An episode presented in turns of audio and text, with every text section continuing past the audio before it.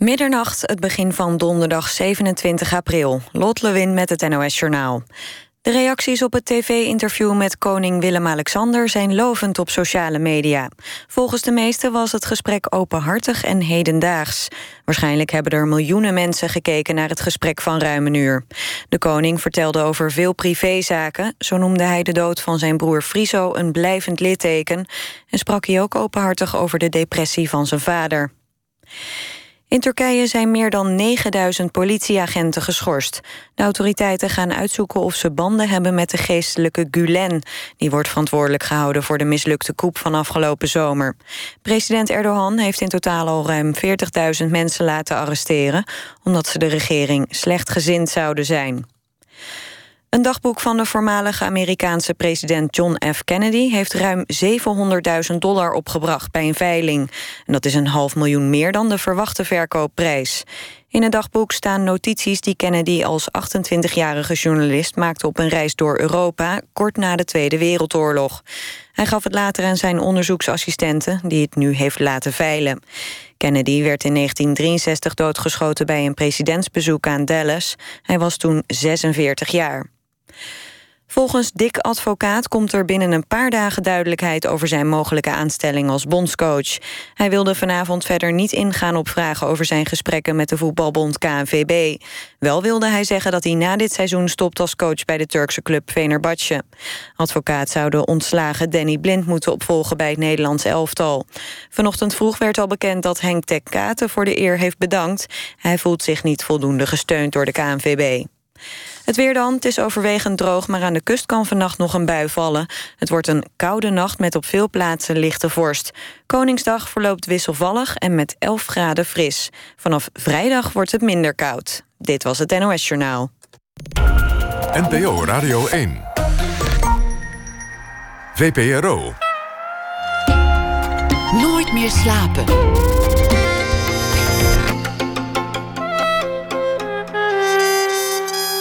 Met Pieter van der Wielen. Goedenacht en welkom bij Nooit meer slapen. Straks na ene hoort u onze nachtpredikant, dichter F. Starik... met een verhaal bij de voorbije dag. En ook een gedicht van Pieter Boskma... die deze week onze vaste dichter is tegen het einde van dit programma. Maar komend uur praat ik met Martin Melgers, stadsecoloog. Van krabben in de haven tot baarsen in de grachten... van vossen langs de wegen en roofvogels op de kantoortorens. Er is meer natuur in de stad dan je zou denken. Vroeger leek het een soort tegenstelling. De natuur aan de ene kant de stad aan de andere kant. Niet voor Martin Melgers. Amsterdam is zijn biotoop. Geboren in 1944. Hij is een natuurliefhebber al als kind. Waar begon hij daarmee? En zijn hele bestaan gaat over de ecologie van Amsterdam. Twee films heeft hij gemaakt samen met Merel Westrik. Haring in het ei en Amsterdam Wildlife. En een lijvig boek heeft hij gemaakt over zijn leermeester meester Walters. Meneer Walters heet dat boek. En nog eh, heel veel andere boeken, onder meer van Eiburg tot Eiburg. Die film, daar moeten we het even over hebben. Amsterdam Wildlife. Een bijzondere productie, want kleinschalig bedoeld, maar inmiddels de kleinschaligheid toch op subtiele manier ontgroeid. Want het is een uh, kristallenfilm, 10.000 bezoekers in voornamelijk één theater, het AI in Amsterdam. Hartelijk welkom, Martin Melgers. Dat we helemaal... inleiding, ja. Heel compliment, hè? 10.000. 10.000 voor, voor een film die jullie voor, voor relatief weinig hebben gemaakt. Voor 10.000. Uh, 10.000 euro. Ja, ja, ja. Nou ja, tegenover een, een, een miljoen voor Nieuwe Wildernis. Ja, ja. Om maar de, de, de budgetten te vergelijken. Ja, ja. Jullie op zoek naar natuur in Amsterdam. En dan geen crowdfunding, want dat ging helemaal mis. Dan krijg je allerlei mensen die je er niet bij wil betrekken. Dus we hebben gewoon vrienden kennissen en natuurliefhebbers gevraagd om een kaartje te kopen voor de première. Dat is eigenlijk het basisbedrag geworden en dat is meer dan gelukt. We hebben de première in Tuschinski gehouden. Hoe, hoe we dat voor elkaar gekregen hebben, snap ik nog niet. Tuschinski zat bomvol. Iedereen gaf uh, een dvd en uh, we wilden het daarbij laten. En toen kregen we eigenlijk een hele positieve recensie in de NRC. En uh, toen zei de, de, programmeur van AI, maar dit is precies wat ik zoek. En die, uh, die trok hem min of meer uit ons handen. Die heeft hem geprogrammeerd. En het draait nu anderhalf jaar. Dus we hebben iets groters gemaakt dan we zelf beseften. Het is een film die heel erg omarmd is door heel veel mensen. Omdat het een film is die, die je blij maakt, die onverwacht is. Je ziet beesten waarvan je nooit had vermoed dat ze in de gracht zouden zwemmen of, of in het havengebied. Het is wel veel werk geweest. Het is altijd een enorm karwei om de natuur te betrappen. Voor mij dan niet. Ik ben geboren en getogen in Amsterdam. Maar ik kijk altijd naar Amsterdam. Ik ben natuurlijk een soort tussen de. Ik beschouw me als soort. Hè. Dat maakt het wat makkelijker. Dus ik kijk gewoon door de ogen van dieren naar de stad. En ik weet inmiddels wat hun leefgebied eisen zijn. En uh, ja, ik. Dat is dan mijn kracht uh, wat betreft mijn inbreng in de film. Ik weet, uh, spreekwoordelijk gezegd, hoe de hazen lopen. En tegenwoordig is er eigenlijk geen reet aan om zo'n film te maken, eerlijk gezegd. Daar moet je ook niet te deftig over doen. We hebben camera's zo groot als een luciferdoosje. Die prachtige beelden maken. Ik weet bijvoorbeeld eh, waar een vos loopt of waar een beest gaat zitten op zijn eieren. Ik zet die camera neer en dat doe ik dan meestal met Merel erbij. We, gaan ordinair ergens koffie drinken. We halen hem na een uur op en we hebben de mooiste beelden. Dus we hebben voor die film eigenlijk uh, gedurende een aantal jaren een mand vol beelden verzameld. En Merel heeft dan een soort verhaallijn wel waar ze naartoe werkt, maar we zijn eigenlijk een soort paparazzis die maar wat doen. En achteraf moeten we er dan een lijn in zien te krijgen, want we hebben geen scenario, we doen niks over. En dat is misschien charmant aan die film, want ik zeg soms hele rare dingen, kromme zinnen, dat je denkt, nou die moet normaal gesproken over. Maar dan krijg je als compliment na de première. Wat is dit een eerlijke film? Terwijl ik dan dacht van nou, dat had ik wel anders willen zeggen. Maar zo is het ook begonnen, hè? want jullie maakten voor AT5 uh, af en toe een, een, een, wandeling door de stad op zoek naar de natuur. Merel als verslaggever daarbij. Ja.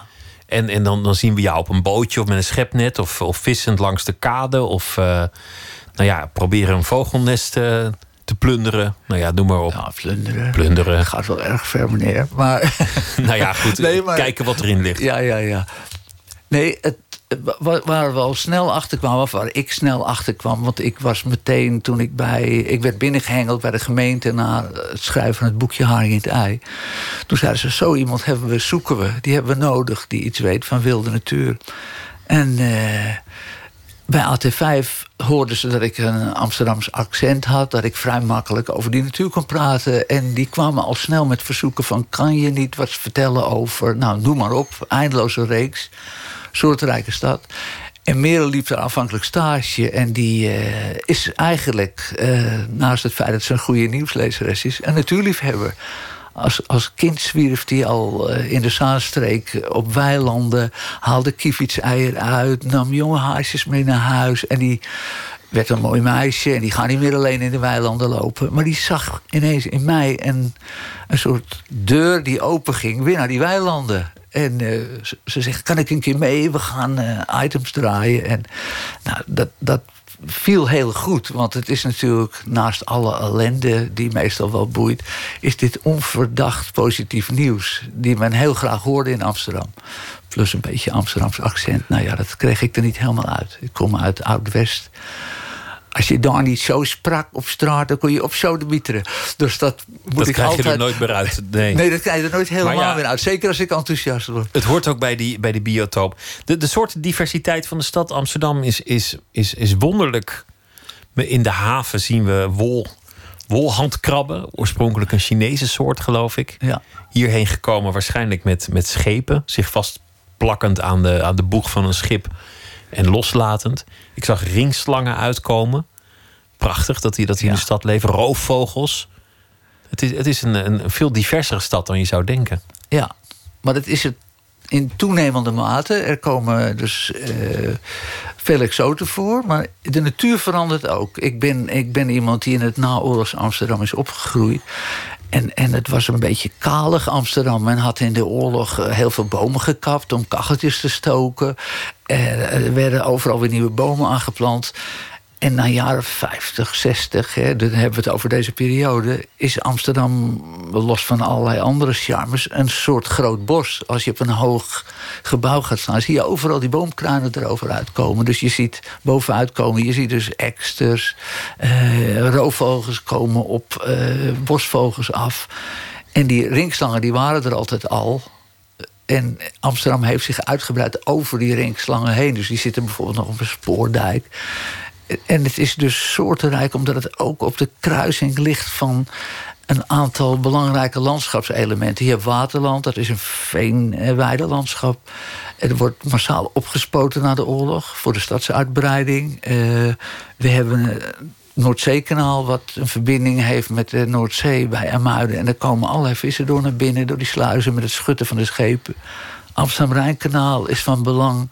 Uh, je hebt allemaal verhoogde wegen. Je hebt in alle windrichtingen heb je wel een recreatiegebied. Twisk, Diemenpark, Amsterdamse Bos, Spaanwouden, noem maar op. Allemaal met hun eigen karakter. Dus je hebt een, een verzameling van goede leefgebieden... met daarbij behorende soorten. En dat maakt dat het... als je een bepaalde driehoek over Amsterdam legt... en je maakt er een soortenlijstje bij... je legt die over de Veluwe ja, dan kakken we de Veluwe weg qua soortenrijkdom. Terwijl je er zijn nou, meer soorten in Amsterdam dan, dan op de Veluwe? Ja, veel meer, veel meer. En dat komt omdat er allerlei biotoopfragmenten aanwezig zijn. En de Veluwe, dat is gewoon arme zandgrond. Van oudsher arm, maar... Maar goed, de Veluwe heeft wel spectaculaire dieren. Ik bedoel, grote herten, zwijnen, dat, daar kan je mee thuiskomen. als ik heb toevallig nog wild zwijn gegeten verleden week. Ik kreeg een stukje van iemand. Nou, er zijn een aantal edelherten die ook Amsterdam bezocht hebben... over het ijs, ontsnapt uit de Oostvaardersplassen. Zwijnen hebben we niet gehad, maar we hebben wel vossen inmiddels. En... Uh, ik, kijk, ik ben de veldmedewerker altijd geweest, dus ik inventariseerde. En ik ben bijna jaloers op hoe ze het nu doen. Ze zetten bijvoorbeeld in uh, het Amsterdamse bos nu cameravallen. Uh, en daar zetten ze dan een stok voor met honing en pindakaas, dat ruikt lekker. En dieren die daar dan al zitten, die filmen of fotograferen zichzelf s'nachts. Een soort zelfontspanner voor, voor Ja, voor ze lopen door de straal heen en uh, dat ding begint te lopen. En ze hebben nu dus, dat is, dat is echt leuk nieuws hoor, dat is ook actueel nieuws. Ze hebben in het Amsterdamse bos nu gezien dat er een boommat aanwezig is. Ze hebben een eh, steenmarter gezien. Ze hebben, uh, bij de Diemerse Dijk hebben ze een boommarter gezien. Ik krijg nu net weer een, telefoontje... dat er ook in het Geuzenbos in het havengebied boommarten zitten. Die worden helemaal nog niet gezien, maar die zijn er al. Want mensen bellen jou als er, als er ergens iets gevonden wordt. Nou, ik ken natuurlijk mijn collega's van stadsecologie. Die hebben die vallen. En, die, ik eet bijvoorbeeld met Geert Timmermans één keer in de week. En uh, dan wisselen we nieuwtjes uit. Want ik zorg ook voor de nodige nieuwtjes. Maar bijvoorbeeld als je van Amsterdam hier naartoe rijdt... over de provinciale weg, hè, zo bij de Bijlmer... Nou, dan had je daar in de Bijlmerweide... Uh, uh, had je altijd ringslangen. Dat was van oudsher een goed gebied. En in het Diemerbos. Maar die weg die werkt als een soort cirkelzaag. Dan kom je als groot ringslang vrouwtje wat eieren wil afzetten, niet levend overheen. Hebben ze daar tunneltjes in aangebracht. En dan hangen ze daar meteen een cameravallen in om te kijken of het werkt. En verdomd, ze zien ringslangen onder de provinciale weg doorkruipen. Die hebben dat nu door. Die laten geursporen achter, waardoor anderen volgen. En het aantal eieren in de Bijlmerweide stijgt enorm. Dus je, we kunnen ook natuurlijk die natuur van dienst zijn met wat we weten. Want de weg, dat is, eh, dat is het slagveld voor de natuur natuurlijk meestal. Je noemt de bomen. Dat, dat is een statistiek die, die ik vandaag tegenkwam. Dat in de stad Parijs uh, gemiddeld er één boom is op 21 bewoners. En in de stad Amsterdam ligt het iets anders gemiddeld één boom op twee bewoners. Ja, dat is een beetje een onzinverhaal. Oh. Ik, ik, ben ook uh, gefeitcheckt, heet het, gefactcheckt door, door ik weet niet, iemand van de NRC. En ik zei, dus er zijn meer bomen in Amsterdam, eh, binnen de gemeentegrens hou ik dat er maar aan, dan mensen. En uh, ik had gezegd, nou, er zijn wel een miljoen bomen. Maar het, de vraag is uh, veel meer van... zijn het er nou 2 miljoen of 3 miljoen? Ik denk, laat ik het een beetje klein houden. Laat ik een miljoen zeggen, want die zijn er zeker. Maar, maar hangt er ook vanaf wat je een boom vindt. Hè? Als, ik, als ik een appel laat slingeren en er komt iets uit... dan noem ik het nog niet een boom. Nee, maar dat is precies... Nou, je, dus, je legt de, de vinger op de wonde plek... Uh, een boom is altijd een boom. Een, een, een, gras is altijd een gras. En een bloem is altijd een bloem. Dus uh, ik moet bijvoorbeeld zaailingen verwijderen van wilgen in het havengebied. Dat zijn er soms honderdduizenden. En dat zijn vanaf dag één bomen. En nu is de discussie, ja, je bent pas een boom... als je op 1,30 meter, 10 centimeter bent of zo. Dat is natuurlijk een onzindiscussie. Een boom is een boom, is altijd een boom. En je hebt grote en kleine bomen. En je hebt hooggras en laaggras. En je hebt, nou, noem maar op. Dus dat is een, een volkomen fout. Er staan... Maar, maar naar ik begrepen heb, worden bomen netjes geadministreerd in, in dit ijverige land. En hebben ze allemaal een, een, een nummer in, in, het, in het gemeentelijk register. Dat zijn de straat- en laanbomen die dan ah. verwegen. Maar het is natuurlijk maar een heel klein groepje bomen. In alle tuinen staan bomen. Uh, er komen langs uh, de. Particuliere bomen zijn Particuliere dat dan? bomen, die zouden dan geen boom zijn in de telling. Ja, dat is als je dus die binnenblokken van de grachtengordel alleen maar neemt. Er staan juwelen van uh, rode beuken. Oh, ik, vind het, ik vind het prachtig. Maar, maar voor maar ons verliezen is... in, in, de, in, in de bomentelling. Ja. Amsterdam is een groenere stad dan bijvoorbeeld Parijs, is dan, is dan de stelling. Nou, mijn vrouw is half Frans. Aniek is half Frans, mijn vrouw. dat zeg ik even voor de lol. Uh, en uh, wij gaan nog alles naar Montparnasse. En, en we scharrelen daar zo door Parijs. Ja, Parijs is uh, vergeleken met Amsterdam een ecologisch rampgebied. Er zijn allemaal platanen, er zit heel weinig voedsel in voor vogels. Je ziet ook haast geen vogels. Die binnenblokken zijn allemaal volgebouwd. Als je dan terugkomt in Amsterdam, is het een verademing. We hebben hier een hele groene stad. Er is haast geen straat zonder bomen. En we liepen laatst een keer, uh, dat is al jaren geleden in New York. En dan had je dus op een gegeven moment loop ik in een straat met mijn vrouw. Ik zeg, ja, het enige groen in deze straat is het stoplicht wat op groen springt. Want er is hier helemaal niks dus ik kan het niet laten om mijn kennis van de stedelijke gebieden en uh, de inrichting daarvan mee te nemen naar andere steden. En Amsterdam is echt, eh, wat betreft de bomen en groen per inwoner, uniek te noemen. Uniek. En het is enorm verbeterd. De grachten zijn schoner dan, dan zeg 50 jaar geleden. Ja. Toen, toen was het toch een, een, een berucht open riool. En, en 300 jaar geleden waarschijnlijk nog erger ja, helemaal gelijk. Ja, het, het, is, het doorzicht wordt steeds beter. Je kan, eh, je kan de bodem op uh, veel plekken zien. En uh, er zit nog wel vervuiling aan het slip op de bodem. Maar ja, het, is als ik, ik ga morgen weer met een beroepsvisser op pad. En dan gaan we onderzoeksfuiken ophalen in het ei en de westelijke havens. Nou, dan kun je snorkelen. daar zitten dan ook allemaal exoten die het water filteren. En het, ook in de grachten. de, biologische evenwicht bestaat niet. Het is voortdurende dynamiek. En we hebben dus in de haven hebben we trompetkallenkokerwormen gekregen uit Australië. Niet één, maar de bodem is bedekt met een soort koraalvormige structuur. En die beesten doen niks anders dan het water filteren. Nou, in de grachten zijn dat dan de kwakkelmossels die het water filteren. Die komen trouwens in de film ook voor. Uh, het ziet er steeds beter uit. En er is een strengere controle op het lozen van vervuild afvalwater. Dus het is een en en en. Maar het milieu gaat best goed. We moeten ervoor blijven zorgen dat er overhoekjes blijven.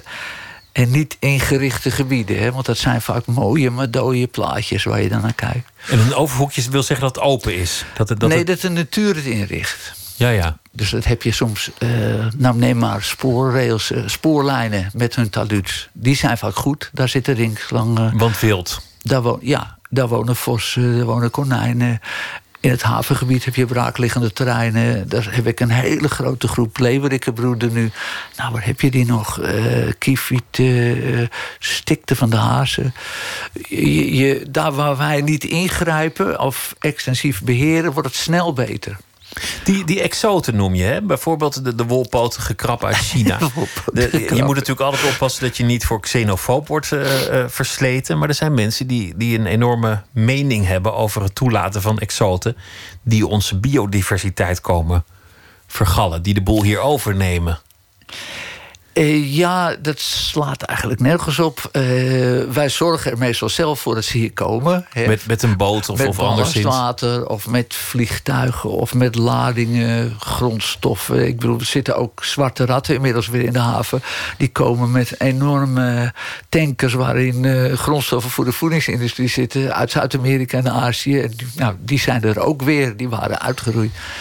Maar eh, zolang exoten groot zijn, dan kun je er wat aan doen. Ik, eh, toevallig heb ik pas iets over gezegd in een, een van een ander programma. Als er olifanten op de dam verschijnen, dat is linkersoep. Poef, die schiet je weg, want dan gaan mensen doodgetrapt worden. Maar zo langs, zodra ze dus een centimeter groot zijn... in de vorm van flowkreeften die van de hele wereld hier arriveren... dan heb je het over miljarden die kan je, krijg je nooit meer weg. Er zitten visjes met honderden... Niks tegen te doen. nee, dan is het een beetje een onzinverhaal. Er, er, was een meneer in Veenendaal, die had het over goudvis in de gracht. Ja, hier in Amsterdam de mensen ook goudvis in de gracht. Er zitten overal roofvissen. Nou, die goudvissen zijn meteen uh, het haarsje. Die vallen op, die worden meteen gegrepen. Dus dat probleem in Veenendaal, die man kreeg ze niet meer te pakken. Nou, je legt er even twee snoeken bij... en ze zijn binnen twee weken weg, die goudvissen. Het, is uh, een beetje een raar verhaal. Wat wel van belang is, vind ik, hoor, je, je moet selectief zijn. Uh, je, kan, je kan niet zeggen de exoten moeten weg, want dat is onzin. Er zijn er te veel en die zijn niet te bestrijden. Ik zei voor de lol in een programma, ik geloof van Nieuwsuur... van nou, alleen de atoombom kan het oplossen. Al het leven weg, die planeet draait wel door... en dan start het wel weer opnieuw, een andere levensvorm. Nee, wat je, wat, je kan, wat je moet bestrijden, en dat doen ze momenteel... zijn bijvoorbeeld die reuzenberenklauwen... met die hele decoratieve bloemen. Oh ja, en, de, en de Japanse duizendknoop? Nou ja, even die reuzenberenklauw. Ja. Uh, als die dus bloeit en kinderen gaan daarmee spelen... en die knakken die stengels, dan zit een sap in. Daar krijg je afschuwelijke bladen van. Nou ja, en nu, na jaren en jaren... ik heb er nooit last van gehad, maar worden ze overal verwijderd door groendiensten. Het zijn grote, opvallende planten, hoef je niet naar te zoeken... maar er staan duizenden exotische planten eh, die je niet meer wegkrijgt. Ja, die, die Japanse duizendknop die staat er ook al mijn leven lang... En die uh, drukt uh, straten stuk en uh, gebouwen... en weet ik wel wat voor onzin verhalen. Gras kruipt als de kieren zijn ook door de grond naar boven. Nee, ik, ik heb er even wat aandacht aan besteed. Wat blijkt nou? Ze groeien daar in huizen en in slecht aangelegde parkeergarages. Omdat dat, uh, dat is geen uh, dat is geen betonrot, maar dat is gewoon rot beton. Daar zitten kieren in, daar kunnen ze in. Nou, dat doen planten. Maar als er geen voeding is om te wortelen, dan eh, zijn ze er ook zo weer uit. Maar dan kun je dat bestrijden. Het ligt dus aan de bouw van de, van de opstallen die ze, waar ze schade aan berokkenen. Uh, of ze wel of niet schadelijk zijn. Maar ja, wat wij mensen niet onderhouden, dat zal de natuur weer terugpakken uiteindelijk. Ik bedoel, een huis dat je niet verzorgt, dat zal uiteindelijk ook weer uh, begroeid raken en bewoond.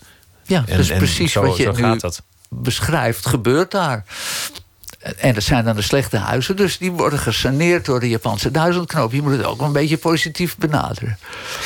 Voor we gaan praten over eh, de rest van je bestaan en, en hoe dit allemaal zo gekomen is, gaan we luisteren naar Imelda May, een Ierse zangeres. En dit nummer heet Call Me.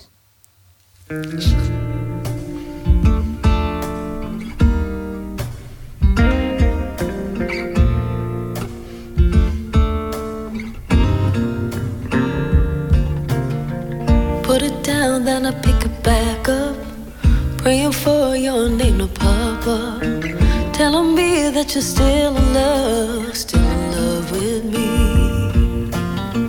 No matter how hard I hope, no matter how much I want, no matter how bad I'm broke, you still don't call, call, call. Call me. You've taken all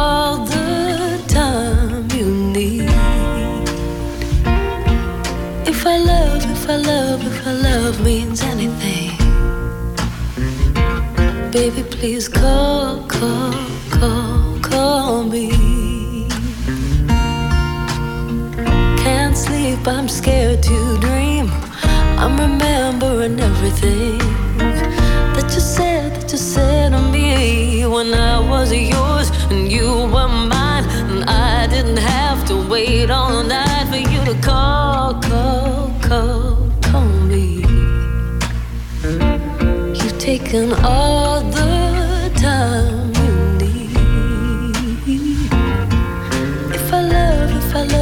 if love means anything, baby, please call, call, call, call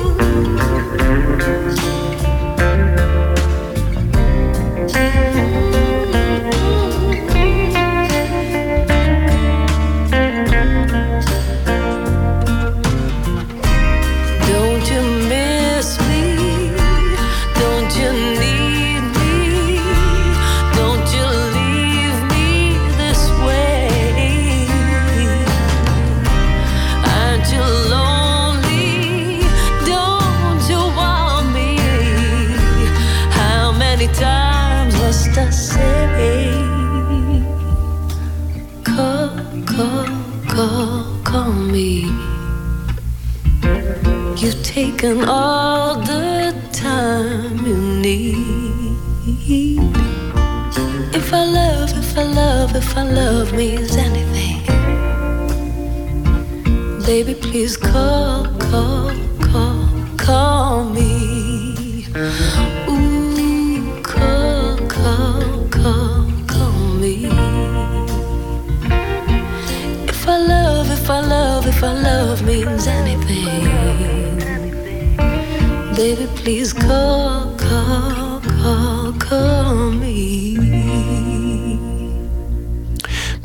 Door Jeff Beck. Imelda May was dat met het nummer Call Me. In gesprek met Martin Melgers in eh, Nooit meer slapen.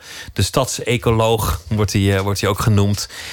Hoe is het begonnen? Je zei, ik, ik groeide op in Amsterdam. Het was eigenlijk altijd al Amsterdam. In, in West.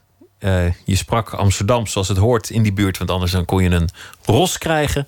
Als je, dat, als je een ander accent bezigde. Waar kwam die liefde van de, voor de natuur vandaan? Want, want het is er niet op het eerste gezicht. Nou ja, het is eigenlijk wel overal, vind ik. ik Maar, weet- maar zag je dat als kind ook al? Nou, eh, eh, ik had. de- er werd geknikkerd na de oorlog, er was niks. Maar knikkers waren er al vrij snel. En dan had je, maakte je een put tegen de gevel. Hè. Dan haalde je het zand weg en dan kon je knikkeren. En ik zie me nog, ik woonde op de Admiralengracht. Daar gingen toen nog groenteschuitjes doorheen. En Amsterdam produceerde nog zijn eigen groenten. Zag ik daar ineens bruine wegmieren onder die stegels vandaan komen. Ik denk, verrekte wonen dier, dieren onder die, eh, Onder het onder huis. die tegels. En ja, ik snap eigenlijk niet, en dat is het gen wat de een wel heeft en de ander niet, waarom mensen zich niet interesseren in andere levensvormen waarmee je dus deze aardbol, deze prachtige planeet, vind ik, hè, zeker Amsterdam ligt ook nog een uniek plekje ook nog dat, dat je je niet verdiept in al die andere levensvormen die er zijn. Ik bedoel, mensen, eh, jij en ik is gauw vertrouwd, vind ik hoor. Eh, ik ben ook fysiotherapeut geweest, dus als jij last van je knie had, dan kwam ik met mijn gereedschapskistje en zei ik: Nou, doe die en die oefeningen, dat en dat zijn je leefregels en dan gaat het wel goed.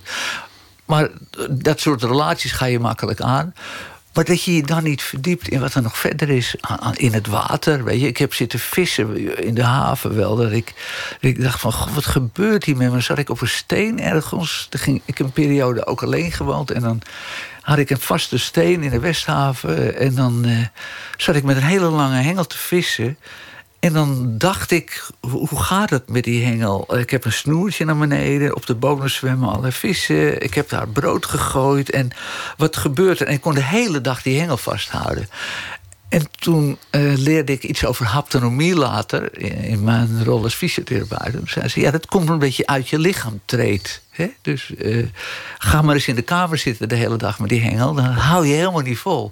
Het idee dat je met je geest daar beneden bent. Nou, dat is een beetje een ingewikkeld verhaal over. Je wordt eerst één met de engel, eh, met de hengel bedoel ik. En dan word, word je als een engel, En eh dan ga je uit de, de hengel. En dan ben je, ben je vrij van je Met die- lichaam en voel je de kramp niet meer. Nee, precies. Met die hengel ben je in een andere wereld. Dat gebeurt in je hoofd. En, en daardoor kun je dat vasthouden. Maar goed, ik kreeg interesse in van alles. Vogels was toch wel een beetje mijn eerste liefde. En eh, nou ja, ik, wat, ik, in het naoorlogs Amsterdam waren geen boeken. En ik had een tante, die had het... eh, zus van mijn moeder had het boekje Sinus Kennen.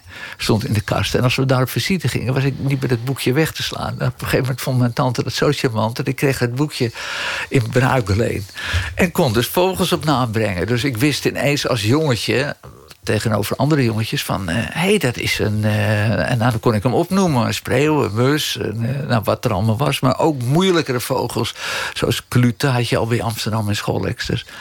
En dan, dan ga je die velden op waar je dit vindt. En dan kom je... Dan kom je zielsverwanten tegen. Die ook dat gen hebben, zal ik maar even zeggen. Ik kwam daar Fred Nordheim tegen, de latere fotograaf van Atlas. Ik kwam Rob Crispijn tegen. Eh, het zijn nog steeds vrienden van me. Dat is een van de paddenstoelen specialisten van Nederland. En dat is ook een liedjeschrijver voor Herman van Veen geworden. Die hebben dat. Eh, En nog een jongen die bij Fokker werkte, Rob van der Valk. Die, die hebben dat gen allemaal. Die moeten naar buiten. En anderen niet. Die, die, eh, die willen eh, naar een concert van een, eh, een discjockey. Ja, ik, ik hoor af en toe hoor ik in de vette boem, boem, boem. denk ik, oh, laat die in godsnaam daar blijven. Dan heb ik tenminste de nodige hectare voor mezelf of van de genieten. Maar hoe kan het dat je dan nooit de drang kreeg om het bos in te gaan, of, of het oerwoud of de jungle? Waar, waarom ben je toch altijd uiteindelijk het meest gefascineerd gebleven door die stad? Uh, ik ben vier keer in Afrika geweest. Ik, ik, ging dus, ik werd fysiotherapeut. En ik was zelfs hoofd van een afdeling, dus ik verdiende aardig. En toen dacht ik, nou, dan kan ik mijn jongensdromen kan ik verwezenlijken. Dus ik ben naar Afrika gegaan, uh, de Korokoro-kraders, in de Ketty-vlakte. Ik ben... Uh, toen ik mijn vrouw leerde kennen naar Zuid-Amerika geweest. Toen dacht ik, ik moet ook die Galapagos-eilanden zien. Die heb ik gedaan. Ik ben niet zo helemaal gefixeerd op Amsterdam. Maar Amsterdam is mijn... Daar speel ik mijn thuiswedstrijden. Uh, dat is mijn laboratorium. En bijvoorbeeld mijn leermeester die ik op die spuitvelden tegenkwam... Ja, die leerde mij dus allerlei namen van planten, gedrag van vogels, hoe overvliegende vogels heten, alleen maar door naar ze te luisteren. Dat, die, die man gaf eigenlijk les in wat er werkelijk was. En ik keek maar in sinus kennen en van zoogdieren wist ik. Je had muizen, ja, wat voor muizen. Nou, dat heb ik me allemaal zelf eigen moeten maken. Dat is uh, meneer Walters, waar je, waar je een, een, groot boek over hebt gemaakt, later een, een eerbetoon. Een man die jaren en jaren in Amsterdam gewerkt heeft, ook als een soort ecoloog. Waarom, waarom was dat zo'n belangrijke leermeester en hoe kwam je bij hem terecht? Ik kwam hem net als die vriendjes die ik net noem in het veld tegen. Een statige man, een, eigenlijk een moeilijk benaderbare man. Hij had ook een, hoorde ik later, een topfunctie in het bedrijfsleven. En ja, die, die bestudeerde vogels, maar eh, hij deed er dingen mee. Uh, kwam ik later achter. Ik dacht, mag dat? En waarvoor is dat? Maar hij joeg me eerst weg. En ik kon heel goed nesten zoeken. Dus ik vond bijvoorbeeld op een veldje... waar ik mijn coming-out veld noem...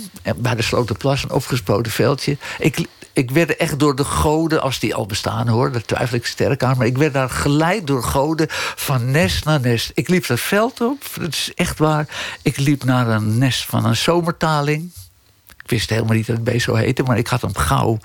Uh, ik had gouden kenmerken opgeslagen. Een kemphaan. Kemphanenesten lagen waren toen heel gewoon bij Amsterdam. Grutto, tureluur, kiefiet, veldleverik. Alles lag er op dat veld.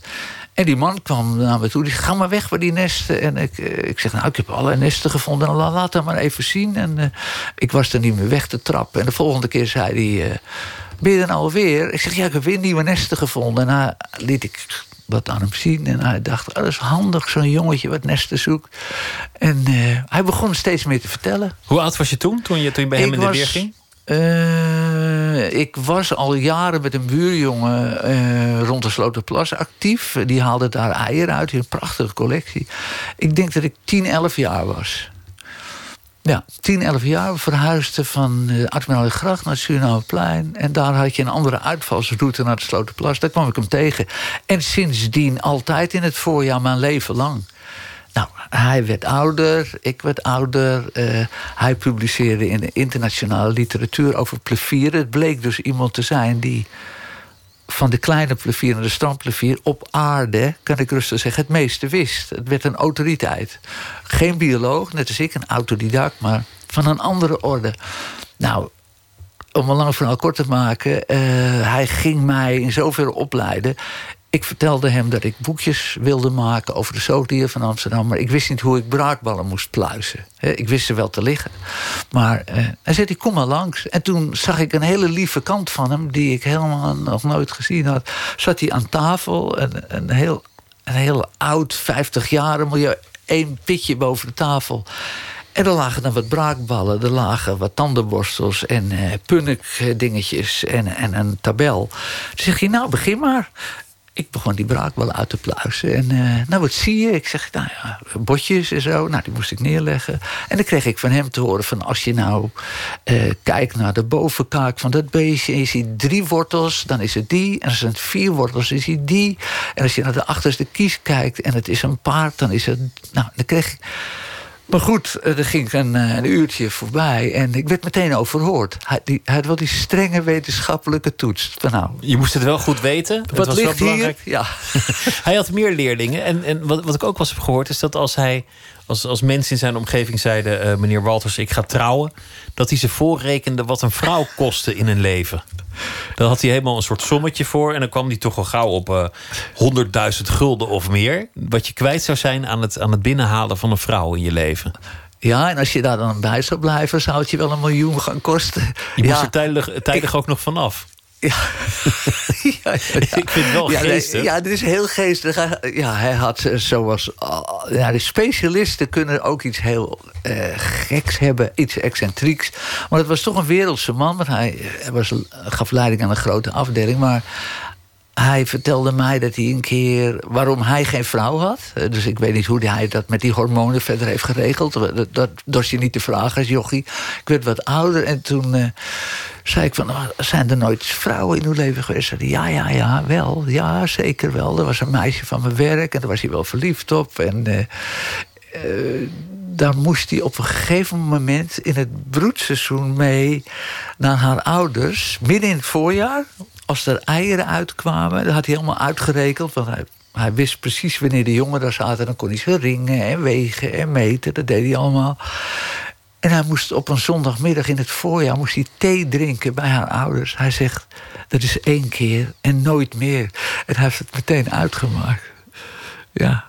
Geen, ja, zo- geen vrouw. eh, eh, Soms moet je en hij zei tegen mij, want ik nam wel vrouwen mee.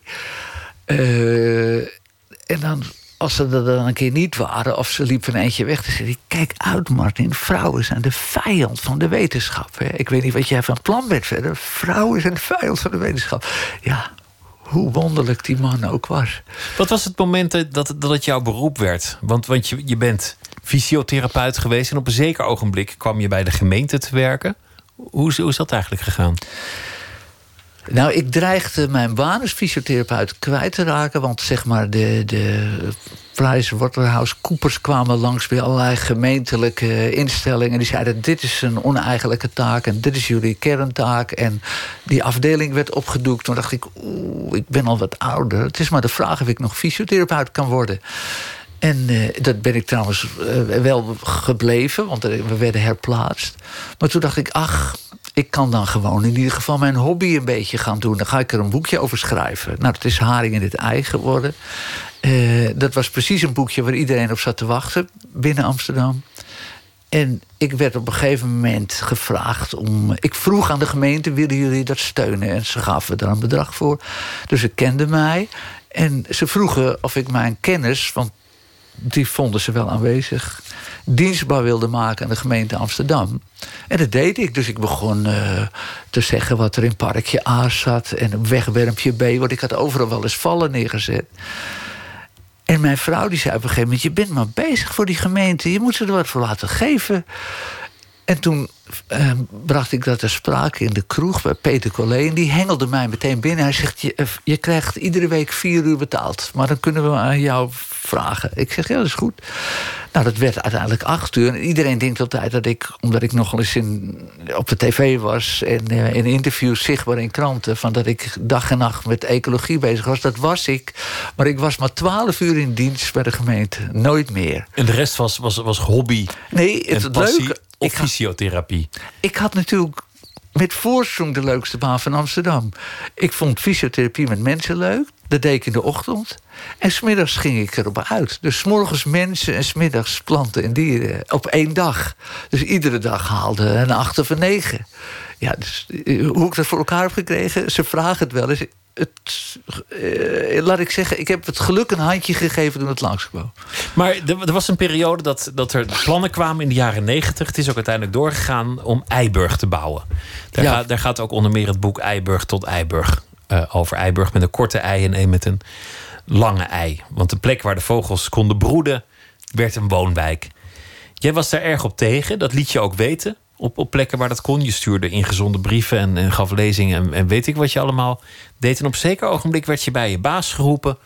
En die heeft toen je toch wel geprobeerd onder druk te zetten. Denk erom, als je zo doorgaat tegen de gemeente ageren, dan zou je wel eens die baan kwijt kunnen raken. Hoe, hoe ging dat? Ik heb nooit een ingezonden brief eh, gestuurd. Ik, ik stond gewoon weer Je werd gewoon gebeld. vertrouwd. eh, AT5, eh, dat kan toch niet, die woonwijk? Ik zeg, nee, natuurlijk kan dat niet. Ik zeg, maar Amsterdam moet plannen maken... maar je gaat niet een groot zoetwatermeer met in de toekomst zeker schaarste aan zoetwater. Ga je dempen voor, voor woningen. Hè. Maak eerst je stad uh, langs het ei eens een keer af te lagen. Allerlei uh, terreinen braak. En doe daar aan cityvorming, ga omhoog. Nou, ik liep waarschijnlijk iets te ver voor de troepen uit. Want ik werd toen op het matje geroepen van... Uh, ik moest mijn mond houden. Ik zeg, maar ik heb nooit gesolliciteerd. Ik ben hier en ik kom voor de natuur op. Het is een heel rijk gebied. Er is geen stad met zo'n mooie met een mooi balkon noemde ik het, als de Diemerzeedijk. Je kijkt gewoon eh, naar eindeloos water, naast je natuur, achter je natuur, voor je natuur. Waar heb je zo'n stadsrand? En ze presteren het om er een Phoenixwijk in te gooien. En we hebben nog wel wat gered aan de randjes. Maar dat is wel de, de grootste knak in mijn leven die ik mee heb gemaakt. En ik dacht, en ik werd bij de directeur geroepen om dat verhaal af te maken. En die zegt, ik wil jou niet meer op de televisie zien. Want ik kon het iets te leuk vertellen, gebaseerd op feiten. En het werd allemaal weggewoven. En nou ja, uh, het werd hard gespeeld. En mijn vrouw heeft me behoed om ontslag te nemen. Want ik zeg van, nou, bij dit zootje leugenaars blijf ik niet. Want de gemeenteraad ging stemmen. Twee stemmen waren tegen. Dat, dat, is, dat is niet gebruikelijk in Amsterdam. Hè? Je hebt voor's en tegels. Maar twee tegen en de hele raad voor. Dat is bijna eh, corruptie te noemen. Dus ik zeg, ik ga hier weg. Ik heb ook een paar jaar niet gestemd in de gemeente. Dat kon ik niet meer opbrengen. Toen dacht ik, wat is dit goor gespeeld? Ik zeg, mag ik niks meer zeggen? En toen dacht ik, als hij me een brief geeft, ga ik naar AT5. Maar hij was slim. Die was een leuke directeur trouwens. Die zegt, ik wil jou niet meer op de televisie hebben. Ik zeg, maar dat is vals spelen. Ja, zo gaat dat in de grote mensenwereld. En ik heb er wel veel geleerd, want ik werd dus op de gangen sissend uh, ontvangen toen ik in dienst bleef. Mijn vrouw zei, blijf er nou maar bij. Je kan waarschijnlijk, als je erbij blijft, meer voor de natuur doen. Uh, dan als je één keer in de krant staat en één keer op AD5 en dan hoeven ze niet meer. En daar heeft ze gelijk uh, in gehad. Ja, dan zeiden ze, jij demagoog. En ik zeg, kwam ik thuis en zeg ik, zoek eens op, wat is demagoog eigenlijk? Ik zeg, waarschijnlijk te zijn. God, dat werd, ja, het was ernstig. Maar toch goed dat je de rust hebt bewaard en niet in de hitte van het moment grote beslissingen hebt genomen. Nee, kijk, nu gaat het gewoon door. En nu zijn ze die eioevers heel klungelig aan het ontwikkelen. Want ik ken dan iemand die, die is projectontwikkelaar en die is ermee bezig. Er is weer geen regie. Want je wil natuurlijk dat Amsterdam in navolging van, laten we Parijs even nemen, langs de Seine. Prachtige boulevards, links en rechts. Kun je leuk lopen. Waarom niet langs het ei? Nee, plukje voor plukje grond wordt uitgegeven... en er is geen regie over het geheel. Van we zijn hiermee bij. Dat is eigenlijk wel weer Amsterdam op zijn slechtste. Gewoon per plukje kun je geld vangen... en dan zien we wel weer verder. Net als dat IJmeer. Nou ja, er ligt nu een halve wijk. Dat is echt waardeloos. De natuurcompensatie zit in het tweede deel. Ik hoop dat die er komt. Je moet het nu afmaken, want anders heb je echt alleen maar de boel vernield. Maar nou, toch, toch ben je uiteindelijk, dat zeg je aan het eind van het boek, toch ook wel blij met, met Eiburg de Wijk. Je hebt er toch wel veel ontdekt en gevonden. Je hebt er toch wat natuur gezien die je hebt omarmd. En je komt er eigenlijk ook wel met plezier. Woon je er soms? Nee, absoluut niet. Nee, nee er wonen dus vrienden van me. Uh, kijk, wat ik dus voorgeschoteld kreeg, dat was opgespoten grond in het IJsselmeer. Hè? Uh, in het IJmeer dan. Ja, dat lukt overal. Ze zijn nu met die Marker Wadden bezig. Dat gaat lukken. Uh, het is een heel groot zoetwaterbekken in de delta van de Rijn. Wat je hier ook doet. Ik heb nog een eigen eilandje in het buitenei. Dat heet het natuureiland in het buitenei. Dat heb ik dan nog bedacht. Broeden met een meeuwen en allerlei andere dingen. Ik werd er opgezet met een bootje. Ik liep daar in mijn eentje rond en dan werd ik na een paar uur werd ik opgepikt na die twee uur eh, naar een punt in de Kamer te hebben gestaard... nadat het referendum eh, dik verloren was voor de gemeente. 33.000 meer tegen. Maar ze hadden de spelregels snel veranderd. Je kon het nooit meer winnen. En eh, zeker niet als er geen informatie bij kwam. Maar ik werd er toen neergezet. En er gingen vogels broeden. Dus ik liep als een soort Walters in een eigen paradijs. Overal nesten. Ik mocht aangeven uh, wat het overpad zou worden. Ik zeg, als jullie nou zo rijden, dan spaar je die nest. En ze deden het ook nog. Dus ik heb daar weer een aantal jaren genoten. En nu is het niks meer. Het is een sfeerloze wijk. Dat wordt nooit een deel van Amsterdam. Dat kan niet.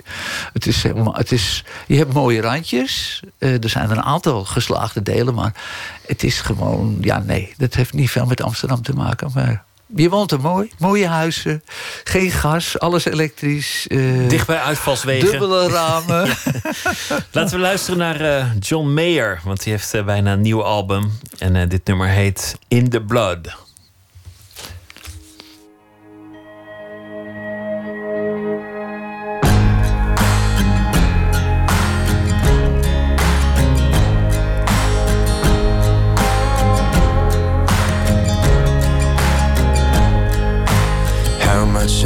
Mother has my mother left in me? How much of my love will be insane to some degree? And what about this feeling that I'm never good enough? Will it wash out in the water or is it always in the blood?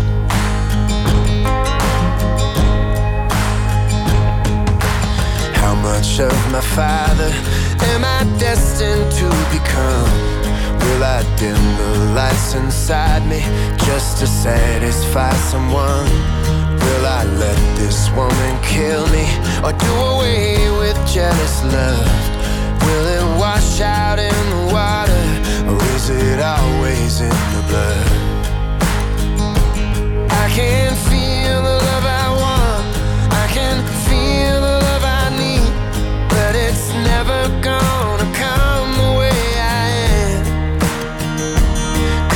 change it if I wanted? Can I rise above the flood? Will it wash out in the water, or is it always in the blood?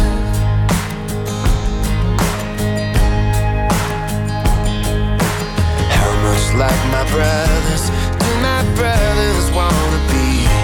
Does a broken home become another broken family? Or will we be there for each other like nobody ever could? Will it wash out in the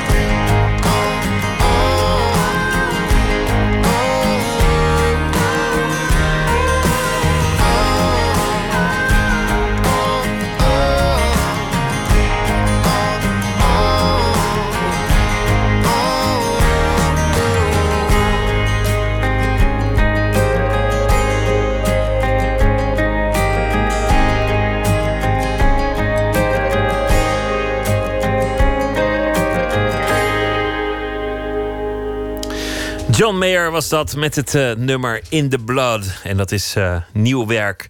Martin Melger zit tegenover me, stadsecoloog. En hij is eh, een natuurliefhebber die alles weet van de natuur in Amsterdam. Je hebt onderweg een aantal dingen ge- genoemd die je zou kunnen doen om, om natuur te, te verbeteren of, of een beetje te helpen om in zo'n stad de weg te vinden. Het helpt natuurlijk als bankmedewerkers met kipfiletjes proberen een vogelnestje in leven te houden. Je noemde ook een, een tunnel voor de ringslang onder, onder de weg door. Ehm, de boel een beetje schoonhouden. Zelf ben je nu druk in de weer in het havengebied, waar je af en toe gewoon een gebied krijgt toegewezen. Martin, dit, is, dit wordt even niet gebruikt. Ga je gang. Wat doe je daar dan? Nou ja, dat is op zich wel uniek dat haven, wat toch gewoon een, een, een bedrijf is, eh, wat geld moet uh, genereren, een braakliggend terrein beschikbaar stelt voor de natuur. En uh, dus dat hangt ook weer van enthousiaste mensen af binnen haven die dat doen. En zo hebben we uh, een gebied mogen, of heb ik een gebied mogen inrichten eigenlijk. Uh, in het uiterste puntje van het havengebied. En dat is komen te vallen. Het is ook door de, door de minister ondertekend onder de titel Tijdelijke Natuur. Er ligt in heel Nederland liggen er gebieden braak, ongeveer ter grootte van Texel, als je ze bij elkaar optelt. En er gebeurt niks mee. Die liggen te wachten op hun bestemming. Nou, de bestemming in het havengebied is havengebonden activiteiten. Dus het ligt muurvast in het bestemmingsplan. Uh, maar het was een waardeloos gebiedje. En toen zei ik, ja, wat mag ik doen, uh, tijdelijke natuur? Ja, er komt een, er komt een kraan en een, een, man met een, met een kar... en die doet precies wat jij zegt. Dus ik kon een natte vallei maken, dat is heel droog. En toen dacht ik, nou, ik ga iets voor rugstrepadden doen... iets voor een ijsvogel, iets voor oeverzwaluwen... iets voor kleine zangvogels. Dat is allemaal meer dan gelukt. Nu na zeven jaar eh, blijkt die natuur echt tijdelijk te zijn. Ik moest het leegvangen, daar ben ik verleden jaar al mee begonnen. En ik ben nu nog weer s'avonds actief. Ik denk dat ik zondag mijn laatste paddendag gevangen. Ik heb daar in een uithoek van de haven uh, een rugstreeppaddenfabriek gecreëerd. Ik heb nu al 274 volwassen paddendagen gevangen. Maar, heb... maar, die moet je dan weer verplaatsen als het project voorbij is? Dan moet je ze één voor één allemaal vangen. En, en wat doe je dan met die padden? Die, die verhuis je waar naartoe? Hoe genereus is het havenbedrijf? Die hebben gezegd, aan de overkant ligt een terrein... waarvan we vermoeden dat dat nog een aantal jaren niet gebruikt wordt. Maar het mag niet meer die status hebben van tijdelijke natuur. Hè. Dat, dat is dan met officiële contracten. Uh, wij beschouwen dat als uh, een vervangend terrein. Dus ik noem het nu voorlopige natuur, variant op tijdelijke. Maar dan dat... moet je al die padden als een soort veerdienst naar de andere kant brengen? Ja, ja, ja, ja. ja, er is nog geprotesteerd. Ik, uh, ik ben daarmee in het nieuws geweest, geloof ik, verleden jaar. Ja, verleden jaar. En toen belde het ministerie van, uh, met een autoritaire meneer... van ja, u mag in het broedseizoen, van die, of in het voortplantingsseizoen... van die padden mag u dan niet meer slepen en zo. Ik zeg, nou, ik red ze. Ik zeg... Er wordt gebouwd bij de houthaven en daar liggen allemaal tankers met brandstoffen. Die mogen niet in 400 meter grens van bewoning liggen. Dus haven Amsterdam is eilings een, een, nieuwe wachthaven aan het maken voor die tankers. En daar is het gebied voor. Dus uh, wat stelt u voor? Ja, u mag niet met kikken drillen. Ik zeg, maar u stelt voor dat er maar gewoon uh, zand overheen moet... of dat ze vernietigd moeten worden. Ik zeg, uh, ik maak hier wel een rechtszaak van. Ik ga er gewoon mee door. Stuurt er maar iemand op me af. Maar ik zou het me eerst eens bespreken op het ministerie. En toen heb ik nooit meer wat gehoord. Want dat vond hij toch iets te veel tegengas. Die breng ik nu naar de overkant dus ik, mijn, de ecologische structuur van het havengebied zit in mijn zijtassen momenteel. Dus daar fiets ik s'avonds, soms met Merel Westrik, soms met mijn vrouw, padden van A naar B. En daar zijn ze dan weer een tijdje. Het, is wel een hard gelachen, want het was een heel goed gelukt stukje. En dat moet ik dan, net als het IJmeer bij Amsterdam, moet ik dit ook weer prijsgeven. Maar ik ben afgehard in Amsterdam. Wat maar, maar waarom doe je het? Waarom zou je als het tijdelijk is daar een, een soort paddenkolonie willen, willen handhaven?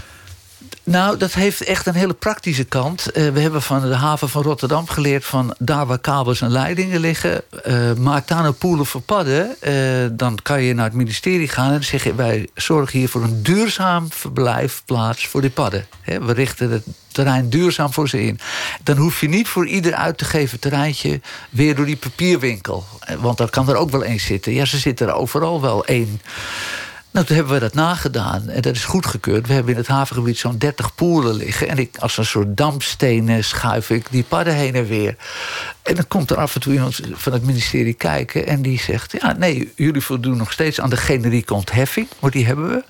We mogen terreinen uitgeven binnen het bestemmingsplan, havengebonden activiteiten.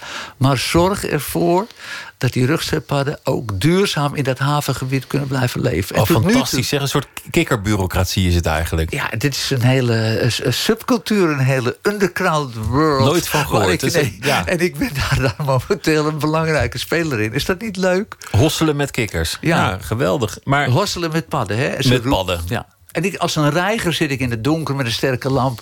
Zit ik daar te wachten en dan beginnen ze... Spieden. Ah, ah, ah, wat, wat is je grote droom als dat nog zou, zou lukken? Wat, wat zou dat dan zijn? Wel, welk dier zou je terug willen brengen in Amsterdam?